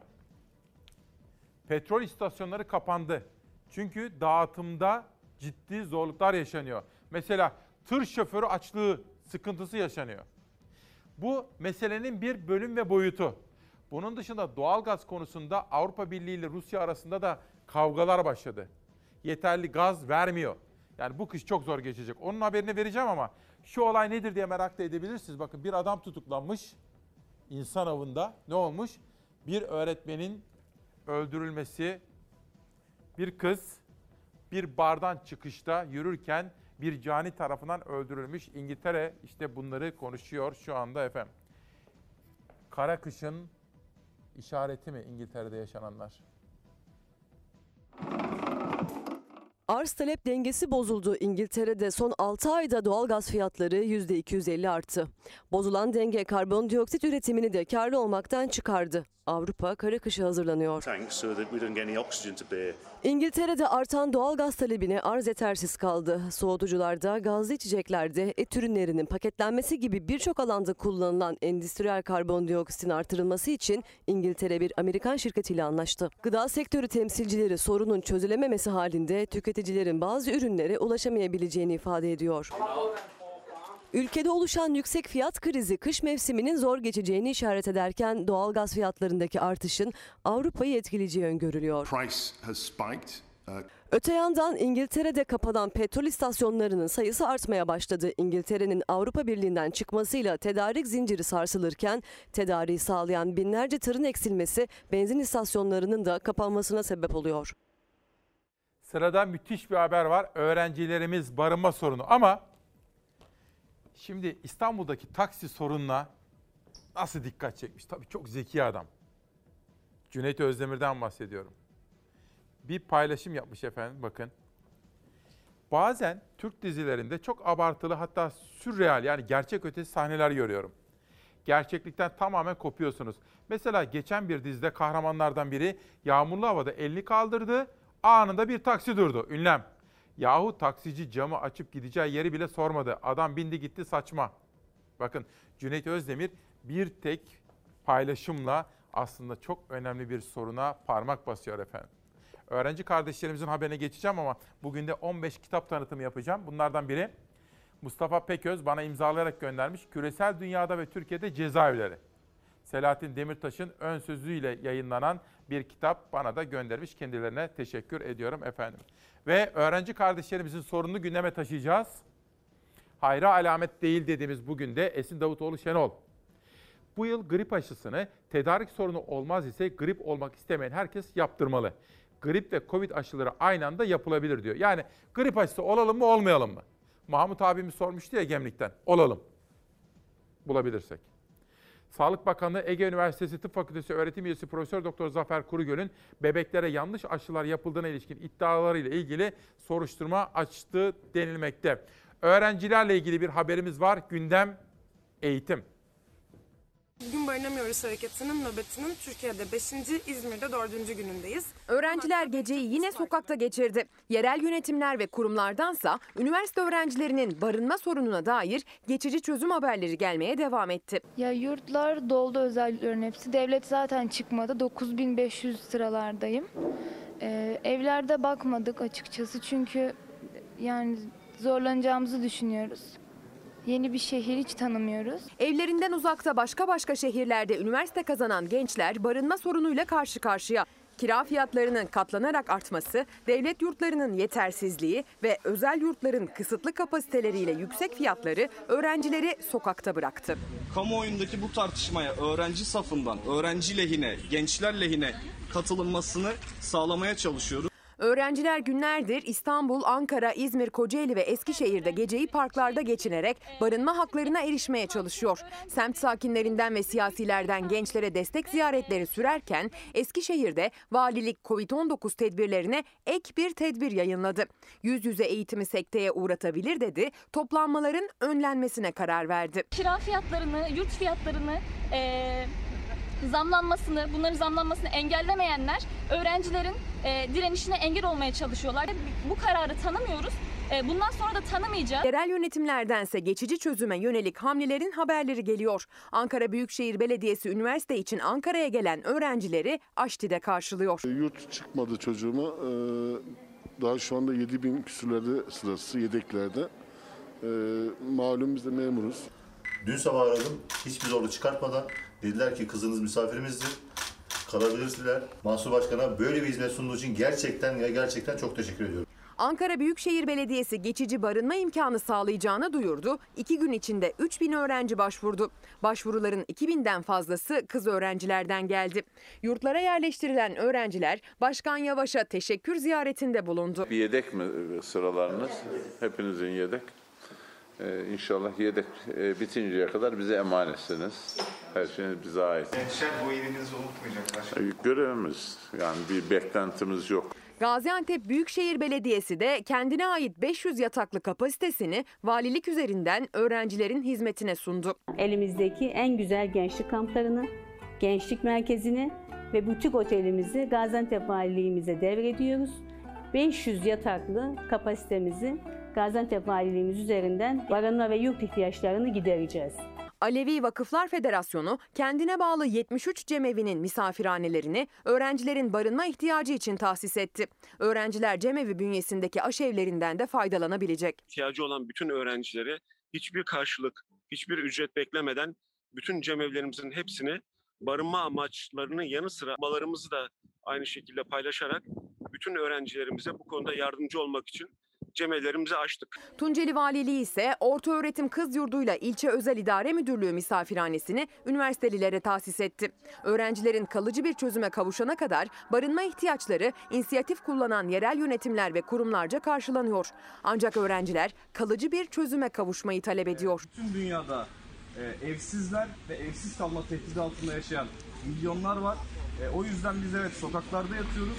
Barınma sorunlu en temel haklardan bir tanesi olan barınma hakkımızı alana kadar sokaklarda kalmaya devam edeceğiz diyoruz.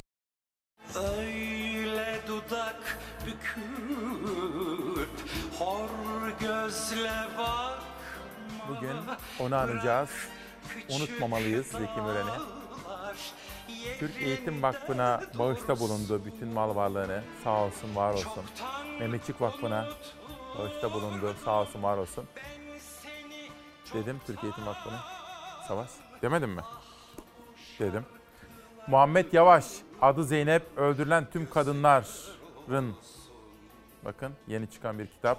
Kadın cinayetlerine dikkat çeken bir önemli eser. Biz kimiz sorusu Ahmet Aydın'dan. Çepliler, Alevilik ve Karadeniz. Koca bir ömür Şaban Turhal, yerli ve milli dava peşinde koca bir ömür. Şimdi Zeki Müren'i birazcık hatırlayalım. Yaşayalım, hissedelim. Sonra Ankara'dan sizler için gelen bir konuğum var. Ekonomiyi konuşmak istiyorum. Bu Merkez Bankası, piyasalar, ekonomi, EYT'liler 3600, emeklilerin durumu, işsizlik. Önemli görevlerde bulunmuş bürokratik sistemden gelen birisi, deneyimli bir kişi. Sizler için geldi Ankara'dan. Ama önce Türkan İldeniz'i bir saygıyla selamlayalım. Hani bazen yanarız ya. Yangın mı? Yanım yörem. Yangın mı? İçim mi yanıyor? Aslında içim mi yanıyor? Ah gözü kör olsun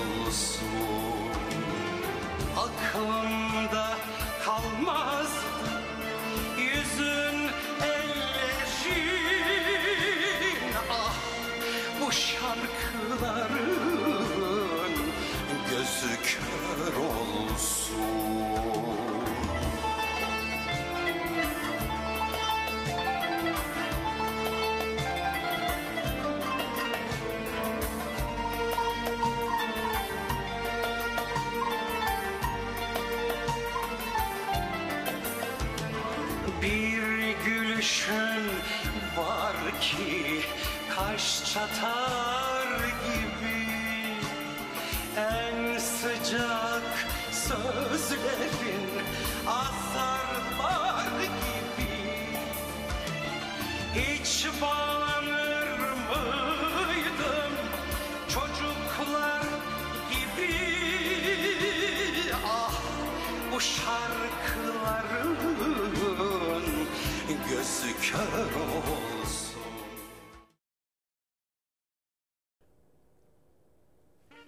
Günaydın, hoş geldiniz.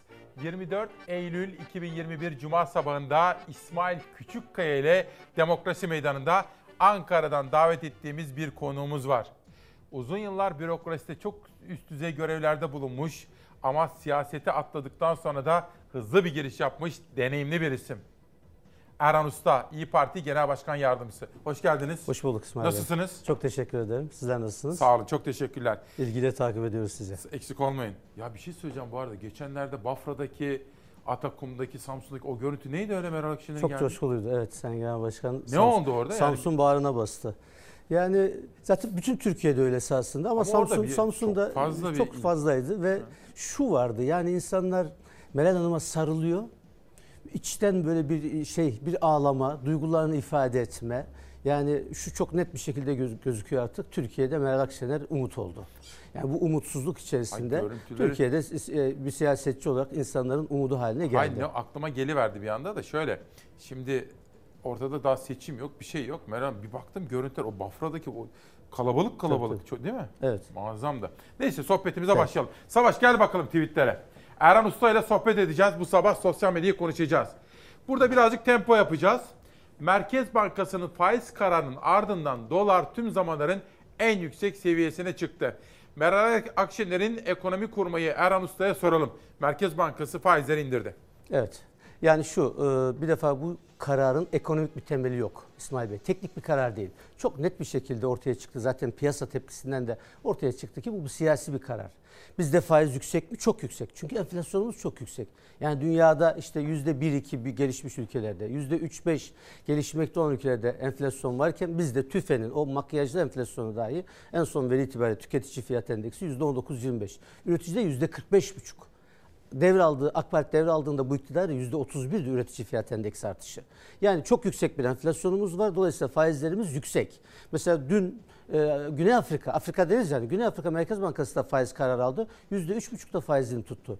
Ama bizimki %19'dan %18'e gerilediğinde ekonomi aşırı bir tepki verdi. Çünkü bunun bir ekonomik temeli yok. Siyasi bir karar.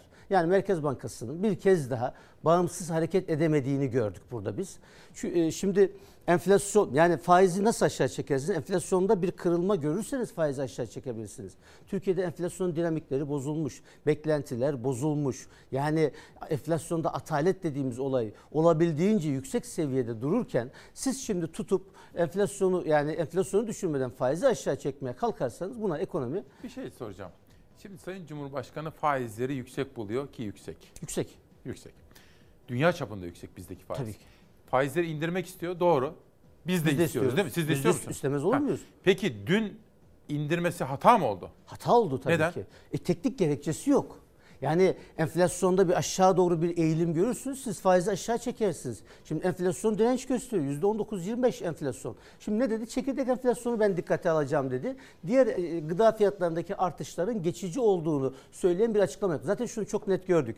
Dün Merkez Bankası'nın o para politikası kurulunun aldığı karardaki gerekçe de yani %19'dan %18'e düşürürken çok zorlanmışlar. Gerekçe bulmakta zorlanmışlar. Bu bile çok net bir şekilde ortaya koyuyor. Peki devam edeceğiz buna. Bir sonraki manşet. Reuters, elektrik ve doğalgaz gelecek ay %15 zamlanabilir. Şimdi şu, sizin de ifade ettiğiniz gibi siz de ben de Sayın Cumhurbaşkanı da faizleri indirmek istiyor. Evet. Ama uygun değilse şartlar sizin ifade ettiğiniz doğruysa yine de Merkez Bankası siyaseten gelen yukarılardan gelen rüzgarlara kendini bırakırsa ve faizi indirirse ne olur? İşte olan oldu zaten. Şimdi bu daha da devam eder. Bu güvensiz ortam. Zaten Türkiye'de güvensizlik iklimi hakim. Ondan sonra dolar kuru biraz daha yukarı doğru gider. Dolar kurunun yukarı doğru gitmesi enflasyonu besleyici bir şeydir. İşte yeniden elektriğe, enerjiye, tepeden tırnağa her şeye zam demektir bu ülkede. Çünkü biz artık her şeyi ithal eden bir ülke haline geldik. Dolayısıyla yani kur arttığı zaman fiyatlar artacak. E siz şimdi siz faizi enflasyonu düşürmeden faiz düşürüyorsunuz. Güya e, enflasyonu düşürmek için faiz düşürüyorsunuz. Ancak yaptığınız bu politika kuru yukarı çekerek enflasyonu daha da besleyecek sonuçlar doğuracaktır. Peki Erhan bu daha Bey- yüksek enflasyon olarak bize dönecek. Onu demeye Yani çalışıyorum. hayat pahalılaşacak mı yine? Pahalılaşacak tabii ki bu durumda. Peki bir şey soracağım. Ya Merkez Bankası Başkanı ve bütün o heyet para piyasaları kurulu değil mi? Para piyasaları kurulu. Bunu bilmezler mi sizin bu söylediğinizi? Bak, bilseler de kendilerinden önceki merkez bankalarının başına geldiğini gördüler ve şimdi makamını korumak için çok net bir şekilde bakın ben bürokratla uğraşmam normal şartlarda. Ama şu andaki Sayın Merkez Bankası Başkanı net bir şekilde pozisyonunu korumak için siyasi talimat aldı ve faizi indirdi. O kadar da güvenmeyin. Bunda bu para politikası kurulunda bir kısım üyeleri var. Bundan önceki para politikası kurulu Türkiye'de hem faizi düşürdü hem faizi çıkarttı. Yani hiçbir ekonomik gerekçe olmadan. Dolayısıyla talimat neyse ona göre hareket eden bir bürokrasi oluştu Türkiye'de. O zaman ben şöyle mi anlıyorum? Bir tekrar edeyim. Herkes faizin düşmesini ister. Biz de istiyoruz. Elbette. Ama siyasi yönlendirme var ise ve siyasi yönlendirmeyle ekonomik gerekçeleri oluşmadan biz faizi indirirsek hayat daha da pahalı hale gelir öyle Hayat mi? Daha da pahalı hale gelir. Daha yüksek faiz olarak, daha yüksek dolar kuru olarak bize döner bu. O zaman elektrik, Ekonomi doğalgaz olursa- zamlanacak. Zamlanacak. Zamlanacak. Peki. Çok enteresan bir dönem. Şimdi bunu bu arada bir sormak istiyorum size. Çünkü sizlerin Meral Akşener de bunun altını çok çiziyor. Adalet Bakanı Gül, herkesin Anayasa Mahkemesi kararlarına uyması hukukun emredici hükmüdür. Dün Anayasa Mahkemesi Başkanı Zühtü Aslan da buna benzer açıklamalarda bulundu. Hukukun üstünlüğü, hakim teminatı gibi evrensel değerlerden bahsetti ve Anayasa Mahkemesi'nin verdiği kararların herkesi bağlayıcılığından. Bu ekonomiyle bağlantılı mı? Çok bağlantılı. Nasıl?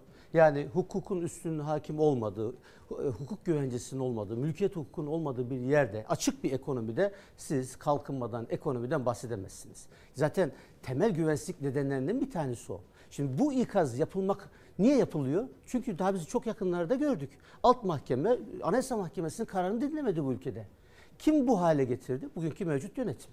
Şimdi dolayısıyla bu ikazlar yapılmak durumunda kalıyor. Yani bu yani e, aleni bir şey, olması gereken bir şey. Böyle bir şeyin bu bir ülkede konuşulması lazım. Elbette ki Anayasa Mahkemesi'nin e, şey, herkes için bağlayıcı olması lazım. Ama bunun bağlayıcı olmadığı görüldü. İşte zaten yani belki bunu konuşmak lazım. Yani bugün Türkiye'nin temel sorunu, ekonomideki temel sorunu da kötü yönetim. Bizim potansiyelimiz güçlü İsmail Bey. Yani bu ülkeyi biz çok daha iyi Bir şey seviyede soracağım efendim. taşıyabiliriz. Ama hukukun olmadığı, işte e, insan haklarına ilişkin güvencenin olmadığı, hürriyetin kısıtlandığı ortamlarda Erhan Bey. ekonomi de gelişmiyor. Kötü yönetim diyorsunuz ya. Hani ben sohbetten soru çıkarmayı çok severim böyle spontan. Tabii. Ki bir çerçevem olur ama kötü yönetim ne demek? Ya biz nasıl kötü, Kötü yönetiliyoruz? yönetimle e, liyakata önem vermezseniz bir Hmm. ülkede atamalarınızda efendim ülkeyi de şey e, daha hoşgörü ortamına hakim kılmayıp sürekli böyle kutuplaştırıcı bir dil kullanırsanız, hukuku hakim kılmazsanız yani efendim işte e, bürokrasi e, doğru bildiğini yöneticiye söyleyecek bir şey e, güveni kendisinde hissedemezse ondan sonra hoşunuza gitmeyen bir iş olduğunda e, bürokratı görevden alırsınız, siyasetçiyi görevden alırsınız, başbakanı görevden alırsanız bir ülkede bunun adı kötü yönetimdir. Bakın bu rakamlara yansıyor biliyor musunuz? Çok teknik olduğu için girmeyeceğim. Ama Cumhurbaşkanlığı e, lütfen e, ilgilileri baksın. Cumhurbaşkanlığı yıllık programları vardır. Bir de kat, e, katılım öncesi ekonomik program vardır. Özellikle katılım öncesi ekonomik programda kötü yönetimi ifade eden şey toplam faktör verimli diye bir orandır. Örnek olsun diye söylüyorum. 2002-2007 yılında Türkiye toplam faktör verimliliğinden yıllık büyümesi 2,7 geldi. Yani siz başka faktörlerle %3 büyüdüyseniz 2,7 de oradan geldi. %5,7 büyüdü Türkiye'nin büyümesi. Bunu işte yönetimle açıklıyoruz. Ama 2010 sonrası özellikle verimlilik kaynaklı büyümemiz bizim sıfıra yakın. Hatta kimi yıllarda eksi olmuş durumda. Yani yönetimle kötü yönetim veya iyi yönetimle veya kötü yönetimle ekonomi arasındaki büyüme arasındaki ilişkiyi böyle açıklıyoruz. Sizin bu anlattığınızı ben halk diliyle tabir edeyim. Evet. Kendi an- anladıysam doğru eğer. Yani kötü yönetim dediğiniz şey liyakate uygun. Yani işi en iyi yapacak kişilerin atanmasından ziyade torpilli o dayısı olanın falan atandığı değil mi? Evet. Böyle bir kötü yönetimin sonucunda kaliteli büyüme olmuyor. Üretkenlik mi azalıyor? Üretkenlik azalıyor. Üretkenlik azalıyor. Verimlilik azalıyor. işte sadece liyakat da değil, işte hukuk. Yani mahkemelere güvenemezsek, bizim aramızda herhangi şey, vatandaşla devlet arasında veya vatandaşla vatandaş arasında herhangi bir problem çıktığında ne olursa olsun, hani Berlin'de mahkemeler var demiş ya krala karşı. Şimdi bu güvenceyi vatandaş kendisinde hissetmezse işte bu da bir kötü yönetim. Çünkü hukuk sisteminin düzgün işlemesini sağlayacak olan da hükümetlerdir. Hükümet yargıca müdahale ederse, bugün en üst düzeydeki yargıçlar dahi bu, bu Cumhurbaşkanı ne diyecek? Ben ona bir bakayım da ondan aldığım sinyale göre karar vereyim derse bir ülkede siz iyi yönetimden bahsedemezsiniz Ya ki. Erhan Bey şimdi Ankara'ya gidip geldiğimiz zaman görüyorsunuz. İstanbul'da da çok konuşuluyor. Bırakın en üstlerden gelen şeyleri, yönlendirmeleri. Bazı isimler, bazı kişilerin avukatları, bazı kişilerin aracıları, Adalet Bakanlığı'nın filanca kişileri, daire başkanı veya genel müdür yardımcısı pozisyondaki bazı kişiler, filanca hukuk ofisi. Yani gidip hoşlarına gitmeyen insanların davalarına müdahale oluyorlar Sistem ya. Aracı böyle- oluyorlar. Sistem böyle olunca aracılar oluşuyor zaten. Oluşuyor. Tabii buradan kaynaklanıyor ama. Sistem Yönlendirme buradan yapıyorlar. Yönlendirmeden. Şimdi hukuk e, hakim desek ki kardeşim ben Cumhurbaşkanı dahil. Cumhurbaşkanı hepimizin saygısı var. Bu ülkenin Cumhurbaşkanı. Ama ben hakim. Ben vicdanıma göre ve önümdeki hukuka göre karar veririm diyebilecek olsa aracı türer mi? Türemez. Ama var Ama aracılar tepeden var. başlıyor. Problem tepeden başladığı zaman aracı çok oluyor. Bu işin komisyoncusu, bu işi parasallaştıran. Ve bunu da duyulmaz zannediyorlar. Herkes herkesi Çok- çok biliyor. Kim kime gidiyor çok biliniyor. Anketler gösteriyor zaten. Geçelim. Şimdi işsizlik meselesi. İşsizlik ödeneğine 2 ayda 383 bin başvuru. Erhan Bey bakın siz Akşener'in ekonomi kurmayısınız. Bürokrasiden geliyorsunuz. Ve ülkeyi karış karış gezen ekiplerden birisiniz. Disk Tekstil'den aldım bunu. İşsizlik ödeneğine 2 ayda 383 bin başvuru. Bu ne anlama geliyor? İnsanlar işini kaybediyor. Daha bunlar işsizlik ödeneğini hak edecek, o hak etmiş olanlar. Hak edemeden işini kaybeden dünya kadar insan var. Ama bakıyorsunuz şimdi şu şu rakamla TÜİ'nin işsizlik oranı diye açıkladığı rakamlar birbirini teyit etmiyor. Yani bu kadar kötü ortamda işsizliğin, geniş tanımlı işsizliğin %24-25'lerde olduğu ortamda veya 10 milyon kişinin yaklaşık işsiz kaldığı bir ortamda hala TÜİ'nin manşet işsizlik rakamına bakıyorsunuz düşüyor diye gösteriyor. Ama bu insanlar işini kaybediyor. İnsanlar çok zor durumda. Zaten işsiz olanlar perişan. İşini kaybedenler perişan. Bırakın artık onu. İşi olup yani işte asgari ücretle çalışan veya 1500 lira emekli maaşı alan veya 1500-1600 lira e, 60 bin sayısı 60 bin olmuş e, ücretli öğretmenler, normal memurlar herkes çok perişan. Hayat çok pahalı. Fiyatlar çok fazla artıyor. Yani böyle bir perişanlık var ülkede. İşsizlik Fakat kaç Türkiye'de şimdi Erhan Bey? Şimdi e, şeye bakarsanız, e, TÜİ'ye bakarsanız yüzde 12 ama TÜİ'nin şimdi bizim zorlamalarımızla yani muhalefetin zorlamasıyla biz hep geniş tanımlı işsizlik dedik. O da atıl iş gücü diye bir oran açıkladı. En son rakam yüzde 23-24'lerde. Yine bu TÜİ'nin açıkladı. Yüzde 23-24. Ama bu şeyde çok daha vahim. Gençlerde. Yani şu anda Türkiye'de her üç gençten sadece bir tanesi çalışıyor. Diğerleri ya öğrenim nedeniyle veya işsiz olduğu için çalışmıyor. Yani her 15-24 yaş için söylüyorum. Her üç gençten sadece bir tanesinin çalıştığı bir ülkede kalkınmadan bahsedemezsiniz. Şimdi mesela biz Çok yüksek yani Biz meclise skorlar. gittiğimiz zaman parlamento muhabiri olarak böyle milletvekillerine hep böyle iş için gelirlerdi. Size mesela Yine başladı. Yine Öyle mi? başladı. Mesela kesilmişti. Çünkü KPSS vardı. Herkes şuna razıydı. Çocuğum sınava girdi. Sınavdan düşük not aldı. Artık giremiyor, şey yapamıyor, işe giremiyor. Ama bunu bu sistemi bitirdi.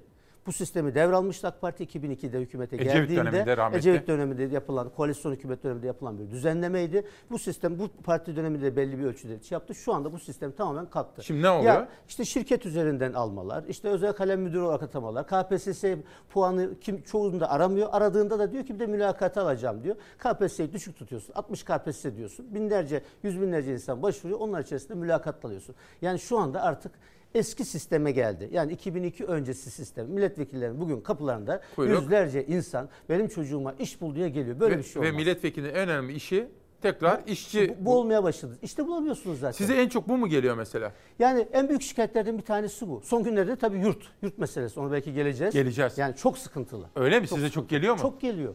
Yani ben bu kadar yurt meselesinin bize geldiğini ben hiç hatırlamıyorum. Bu sene özellikle çok ciddi bir sıkıntı var. Bir anlatın biraz. Şöyle yani Hazır laf Şimdi açmışken. gelirken bakın şey yapabilirim. Hemen buradan yayına bağlayabilirim. Bir veli aradı beni. Ben engelliyim çalışamıyorum dedi. Ondan sonra ay toplam gelirimiz 2925 lira dedi. Asgari ücretten 100 lira fazla. Kızım Yıldırım Beyazıt Üniversitesi'ni kazandı. Bize yurt çıkmadı. Şimdi 2925 Samsun'da mı? lira. Samsun'da. E, bağlayalım hadi. 2925 lira. Bağlayalım. Hemen bağlayalım. Yani sizin bizzat tanıdığınız biri mi? Tanıdığım değil. Hayır cevapsız bir şey. Ben de kayıtlı olmayan bir rakam. Şimdi yani, Yani, siz cevapsız çağrı Ben- geldi. ben cevapsız ya tanımadığınız telefon- numaradan ben- bir ben telefon te- mu geldi? telefon, e, Biraz önce mi? Tanımadığım numaraları da açıyorum. Biraz önce mi? Şimdi, şimdi buraya girmeden önceydi. Şu olması lazım. Dur hemen. Bakın bu arada Mansur Yavaş'ın Evet. bir paylaşımını gördüm. Hiçbir öğrenciyi açıkta bırakmayacağız. 4 bloğu Hacettepe Üniversitesi'ne verdik. 5 bloğu daha boşaltıp başka bir üniversiteye vereceğiz.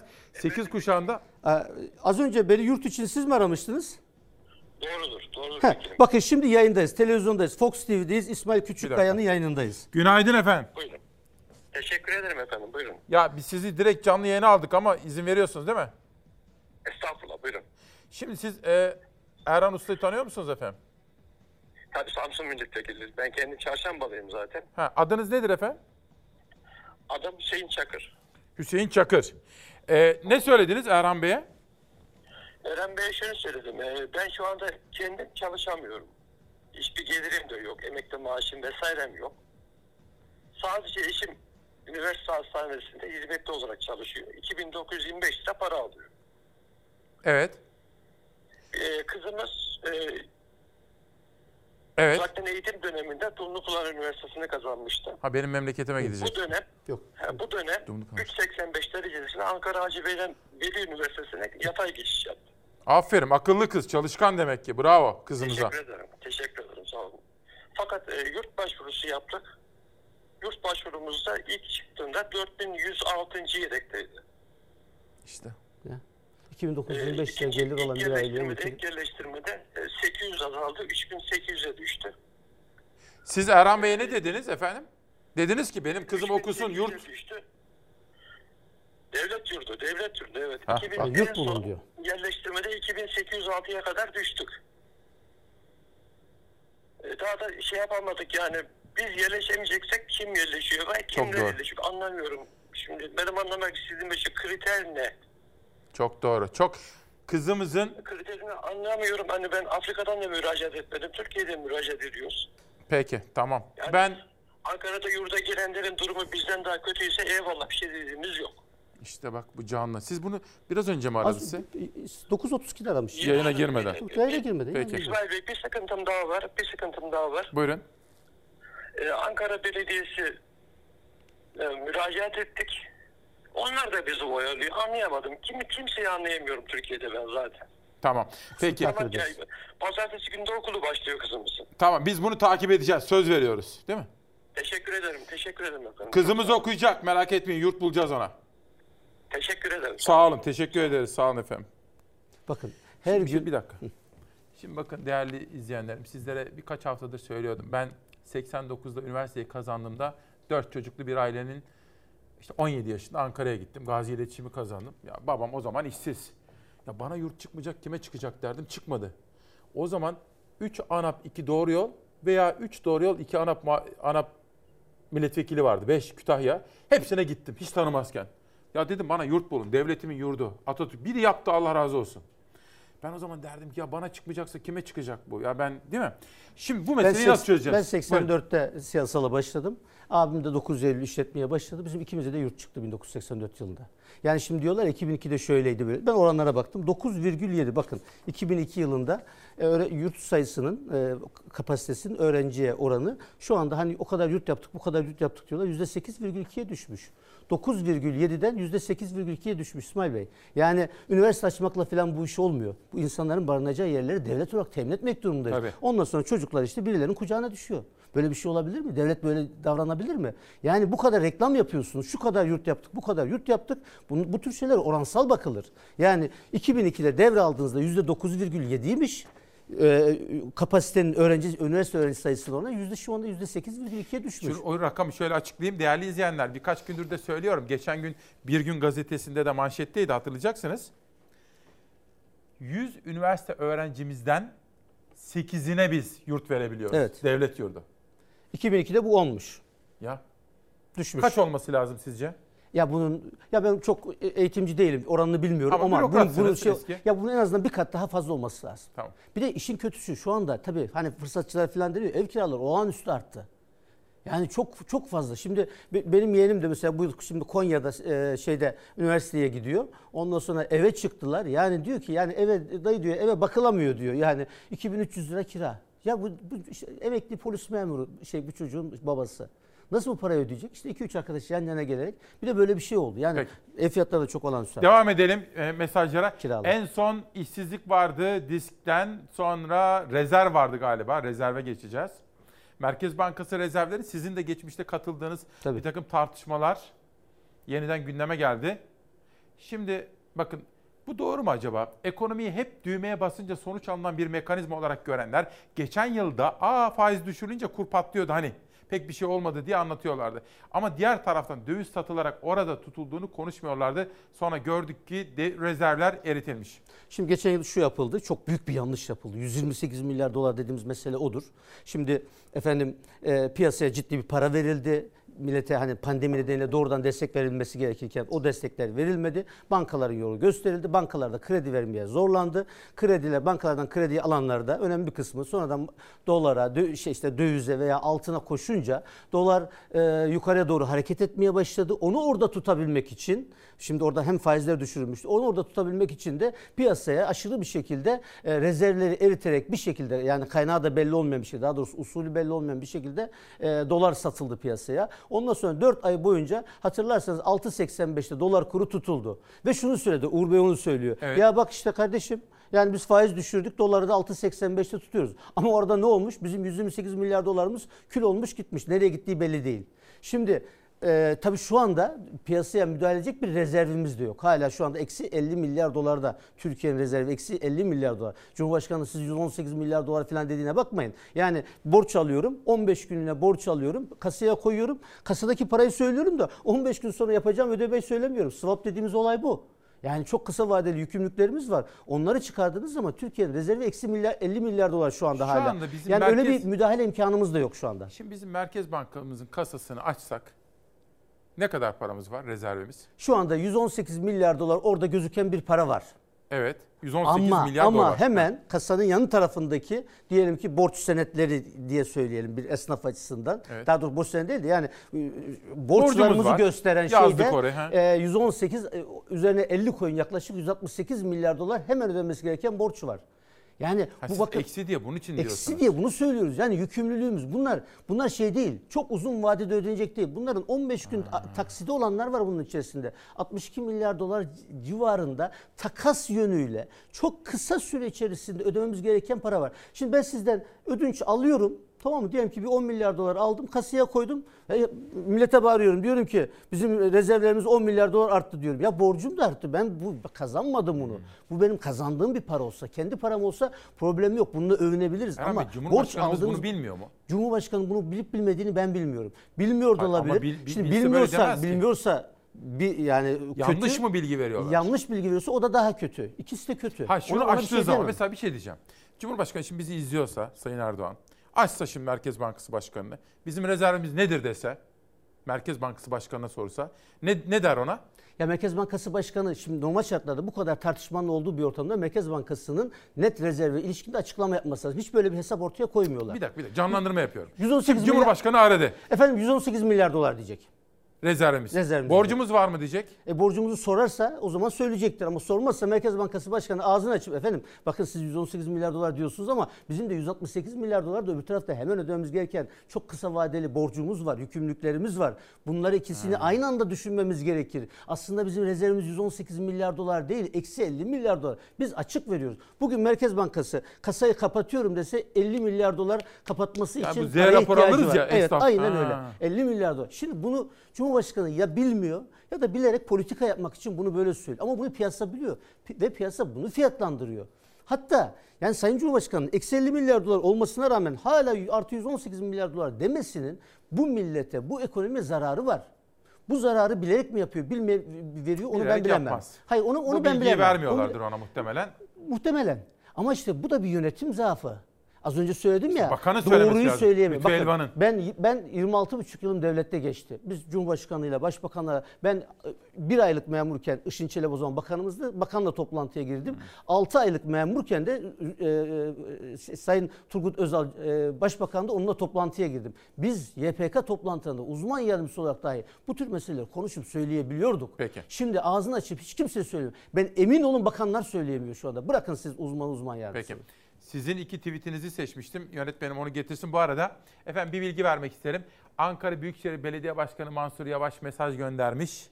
Demiş ki çocuklarımızın yurt sorunu çözmek için fedakarca çalışıyoruz. Bu kızımızla ilgili herhangi bir bilgi gelmedi.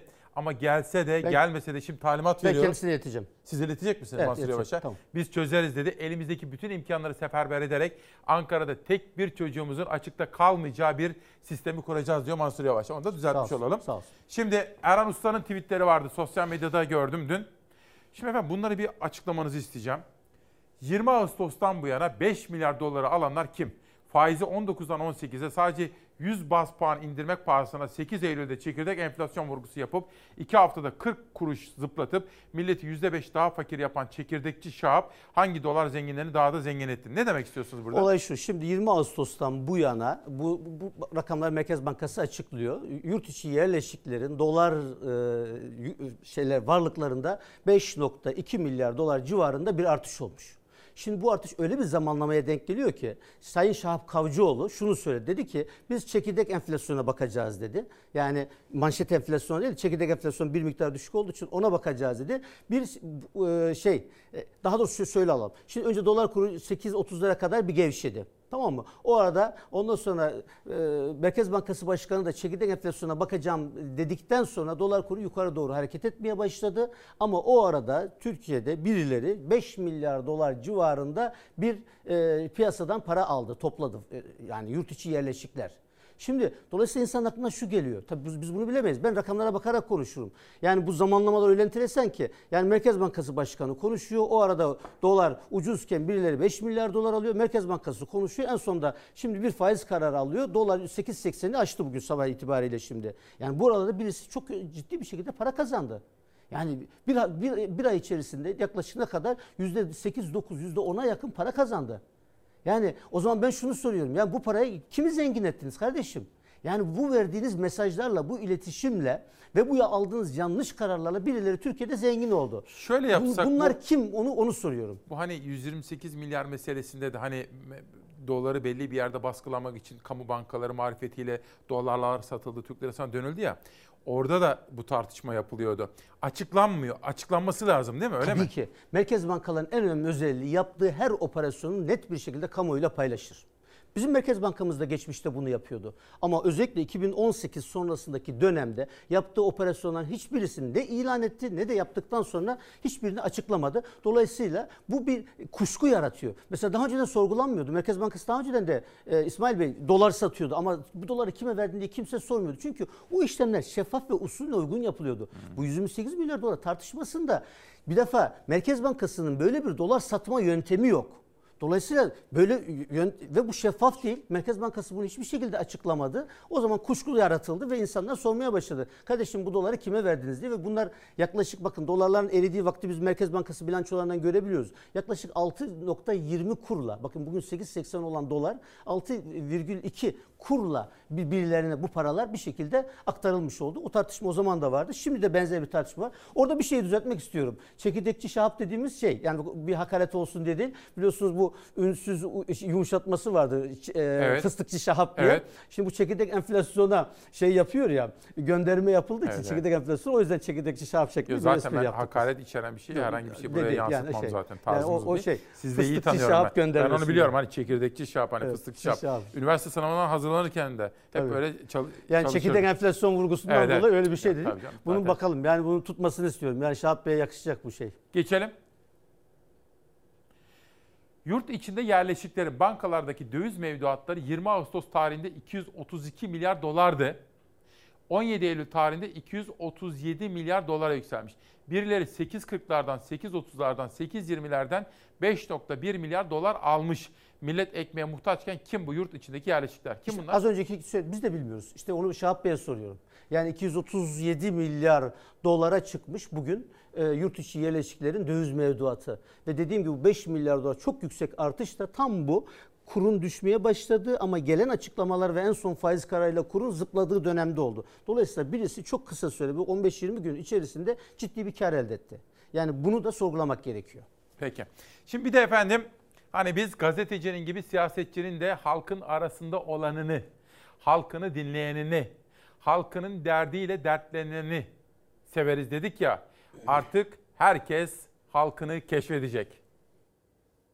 Vatandaşlarımız borçluluk noktasında tıkanmış durumda. Sadece şu son 3 ayda yeni takibe düşen kredilerin rakamı tam 2 milyar 246 milyona çıkmış durumda. Vatandaşlarımız borç ödeme konusunda sıkıntılı bir döneme giriyor. Nasıl işlerimiz? Hiçbir şey yok. Bitik. E vatandaş nasıl? Alım gücü nasıl? Muhalefette gündem ekonomi ve vatandaşın durumu. Deva Partisi lideri Ali Babacan vatandaşın borçluluğuna dikkat çekti. Demokrat partililer de Ankara'da hale gitti. Çarşı pazardaki alım gücüne yerinde şahit oldu. Bunları doldurduk. İyi mi yani? Valla biraz pahalı ama yani. Pahalı mı? Pahalı, bayağı pahalı.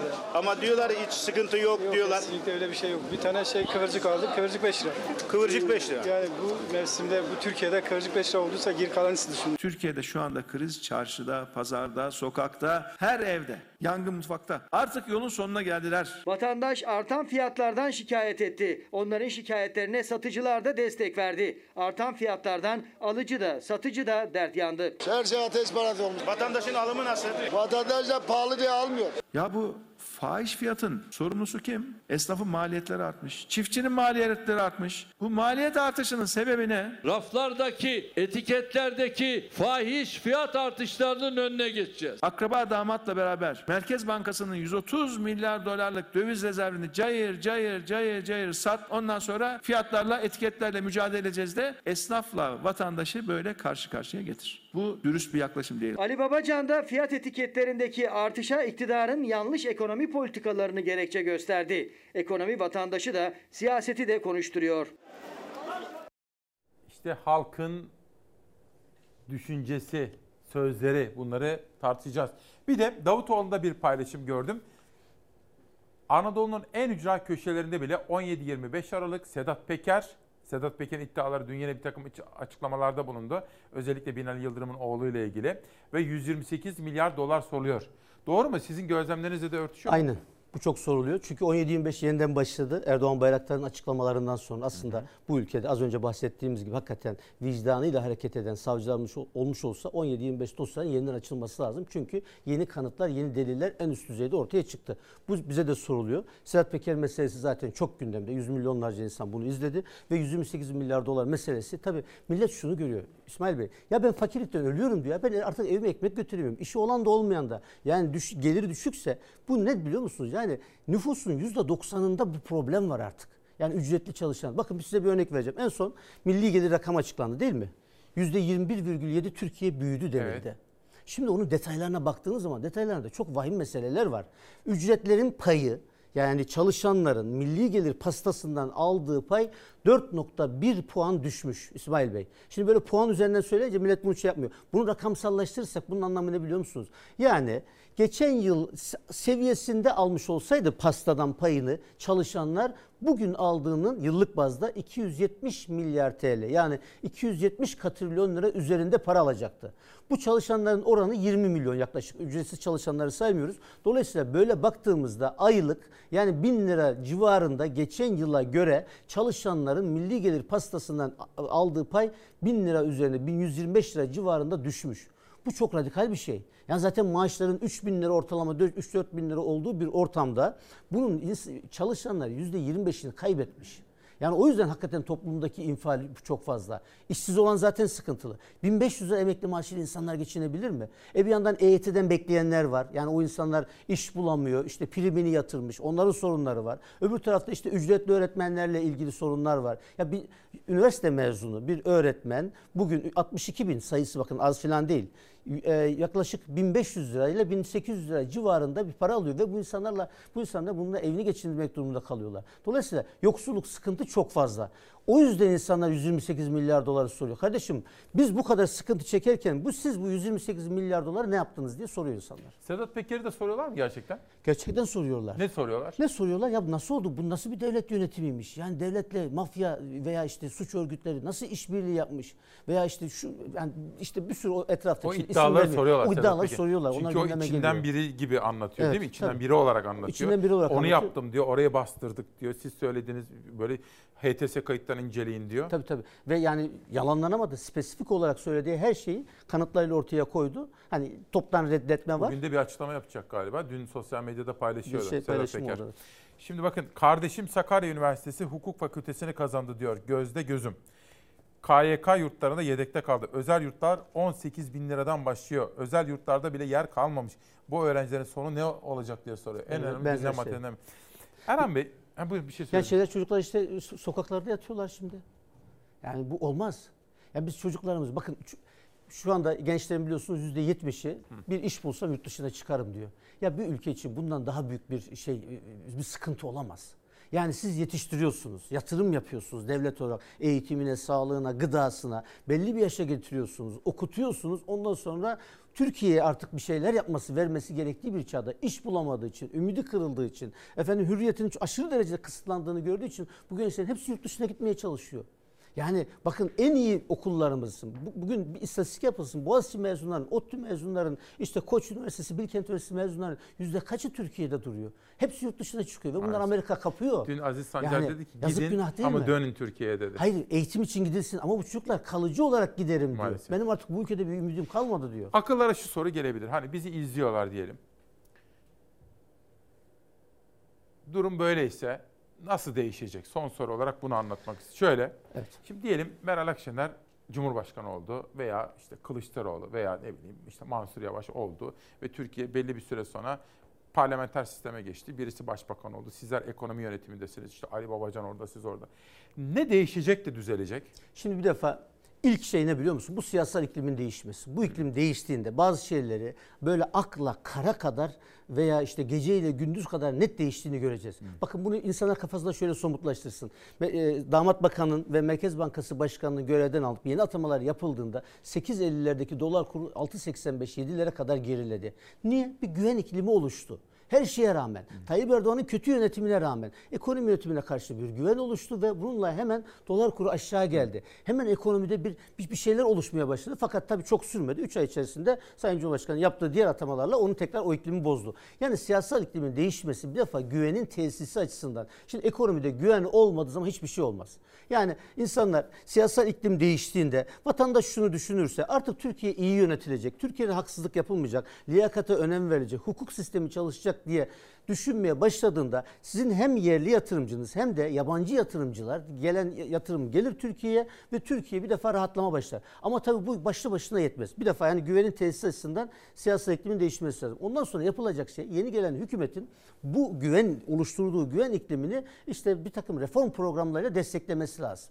Şimdi ekonomi kısmını anlatabilirim detayını. İşte bu ekonomide yapacaksınız, hukuk sisteminde yapacaksınız, iş ortamıyla ilgili Eğitimde. yapacaksınız, eğitimle ilgili yapacaksınız. Onlar arkasında desteklerinizle Yani bir restorasyona mı gireceğiz? Evet, bir onarım Tamir, sürecine onarım. girecek, tamir sürecine girecek ve bunları çok hızlı bir şekilde Türkiye yapabilir. E, Şimdi bizim çok şükür bunu yapacak bir ekibimiz var. E, e, bilgi birikimimiz var. Yani eğer millet bize bu fırsatı verirse yani o onayı verdiği andan itibaren zaten dediğim gibi siyasal iklim değiştiği anda, hükümet değişikliği olduğu anda bazı şeylerin iyileşmeye başladığını göreceğiz. O moralle ilgili, güvenle ilgili meselelerin. Ondan sonra onun arkasında reform programları desteklediğinizde ne yapılacak? Yani yapılması gereken şey, şimdi bütçeye ilişkin çok ciddi yapılması gereken işler var. İsraf kalemlerimiz var. Oralara bir bakmamız lazım. Ağır vergiler var. Oralarda bir kısım indirime gitmemiz lazım. Hiç vergilendirilmeyen alanlar var.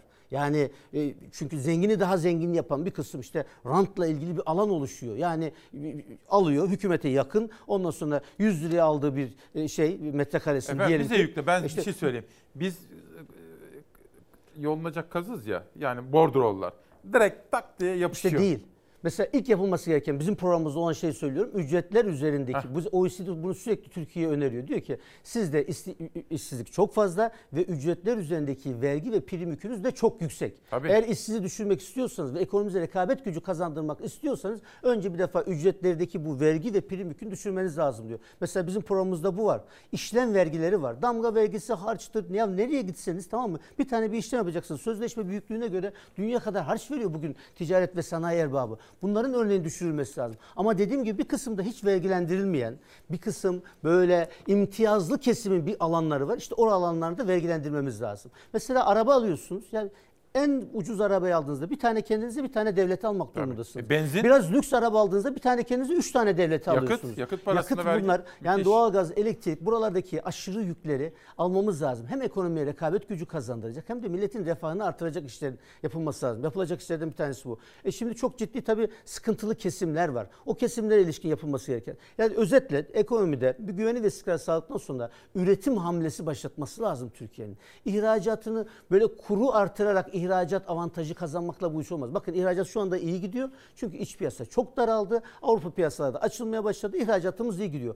Ve kurumuz çok arttı. Ama bu kalıcı değil. Yani kimse bu ihracatın bugünkü gidişatının kalıcı olacağını düşünmesin. Bunun arkasının ciddi reform programlarıyla desteklenmesi gerekir. Peki. Dün söz vermiştim. Gaziantep'teki arkadaşlarımız takip etmişler. Gaziantep Valiliği ve Emniyeti de takip etmiş. Bakın Kocaeli Gazetesi odun ve kömür el yakıyor manşetiyle çıkmış bugün. Elazığ'a geçtiğim zaman kimse dur demeyecek mi manşetini görüyorum. Madende sorunlar bitmek bilmiyormuş efendim. Ve bu arada şunu da söyleyelim. Bu gazetede Songül Dursun imzasını görüyorum bakın. Gazetenin genel yayın yönetmenliğini üstlenmiş durumda. Başarılı haberlere de imza atıyor. Bir kadının genel yayın yönetmenliği yapmasını da alkışlıyorum. Gaziantep'e geçelim. İşte sür manşette dün söz vermiştik. Bir izleyenim mesaj atmıştı. Velilerimiz rahat olsun. Fox TV'de yayınlanan İsmail Küçükkaya ile Çalar Saat programında dile getirilen Gaziantep Necip Fazıl Kısakörek Anadolu Lisesi çevresinde gasp yapılıyor iddialarının doğru olmadığı ortaya çıktı. İsmail Küçükkaya konuyla ilgili canlı yayında Gaziantep Emniyet Müdürlüğü'nden ve Gaziantep Gazeteciler Cemiyeti'nden konuyu takip etmelerini istemişti. Emniyet bu konuda herhangi bir olumsuz durum yok açıklamasını yapmış. Şu kitapları da tanıtacağım izin verirseniz. Zamir ve Mendil'deki atasözleri Türkay Saydamer'den gelen bir kitap. Teşekkür ederiz. Turkuaz Esintiler Dilek Duru Günay'dan. Haydi tut elimi diyor Nevzat Süer Sezgin. Yılmaz Yanardağ uzaktaki içim derken yolun ortasından yürüyenler isimli kitabıyla bizimle birlikte. Son söz ne demek istersiniz efendim Türkiye'mize? Önce geldiğiniz için teşekkür ediyorum. Müthiş teşekkür açıklamalar oldu. Buyurun. Milletimiz ümitsiz olmasın. Yani çok az kaldı. Türkiye'de artık e, biz teşekkür ediyoruz. Bu ülkede taş üstüne taş koyan herkese teşekkür ediyoruz. AK Parti hükümetlerinde iyi yaptığı işler oldu. Fakat yanlışı şu anda iyisinden çok fazla. Yani geldiği noktadan Türkiye daha kötü bir noktaya geldi. Artık bu siyasal iklimin değişmesi gerekiyor. Vatandaş da bunu görüyor. Zorda ve sıkıntıda vatandaşımız. Ancak Türkiye'nin meselelerini çözebilecek e, bir siyasi parti var, siyasi partiler var. Ondan emin olsunlar ve ümitsiz olmasınlar. Yani inşallah Türkiye açısından önümüzdeki günlerin ben daha aydınlık, daha parlak olduğunu düşünüyorum. Erhan Usta çok teşekkür Ben ediyorum. teşekkür Ankara'dan bizler için geldiniz. Çok net, kısa kısa böyle tam böyle batılı televizyonlarda olduğu gibi açıklamalar yaptınız. Çok teşekkür ediyorum. Değerli Çalar Saat ailesi müsaade ederseniz konuğumu uğurlayacağım. Aranıza günü ve haftayı kapatmak üzere, vedalaşmak üzere geleceğim. dudak büküp hor gözle bırak Günaydın dedik. küçük Pazartesiden Cuma'ya bir günü ve bir haftayı birlikte kapattık. Sağ olun, var olun. Eksik olmayın. Hafta sonunda bizim yerimize İlker Karagöz görev yapacak. Ona ve bütün emekçi kardeşlerime kolaylıklar diliyorum. Teşekkür ediyorum. Bizden hemen sonra Çağla Şikel'e bağlanacağız. Onlara da kolaylıklar diliyorum. Gün ve haftayı kitaplarla ve şiirle kapatmalı. Sevda çığlıklarında yüreğim. Kazime Gümüş yazmış. Halil Güles, Yılan Gül isimli kitabıyla bir romanla bizimle. Fırtına Kuşu Çetin Güzel. Ve bir şair kadın Türkan İldeniz'den. Bir aşkın dizeleri. Yüreği dünyadan büyük. Bir türkü tutturur dört dörtlük. Yıldızlar, yıldızlar çiçek açar. Aşk yoğurur doğa, aşk başlar Nevruz. güzelsin yok mu benzerin Goncadır ilk hali bütün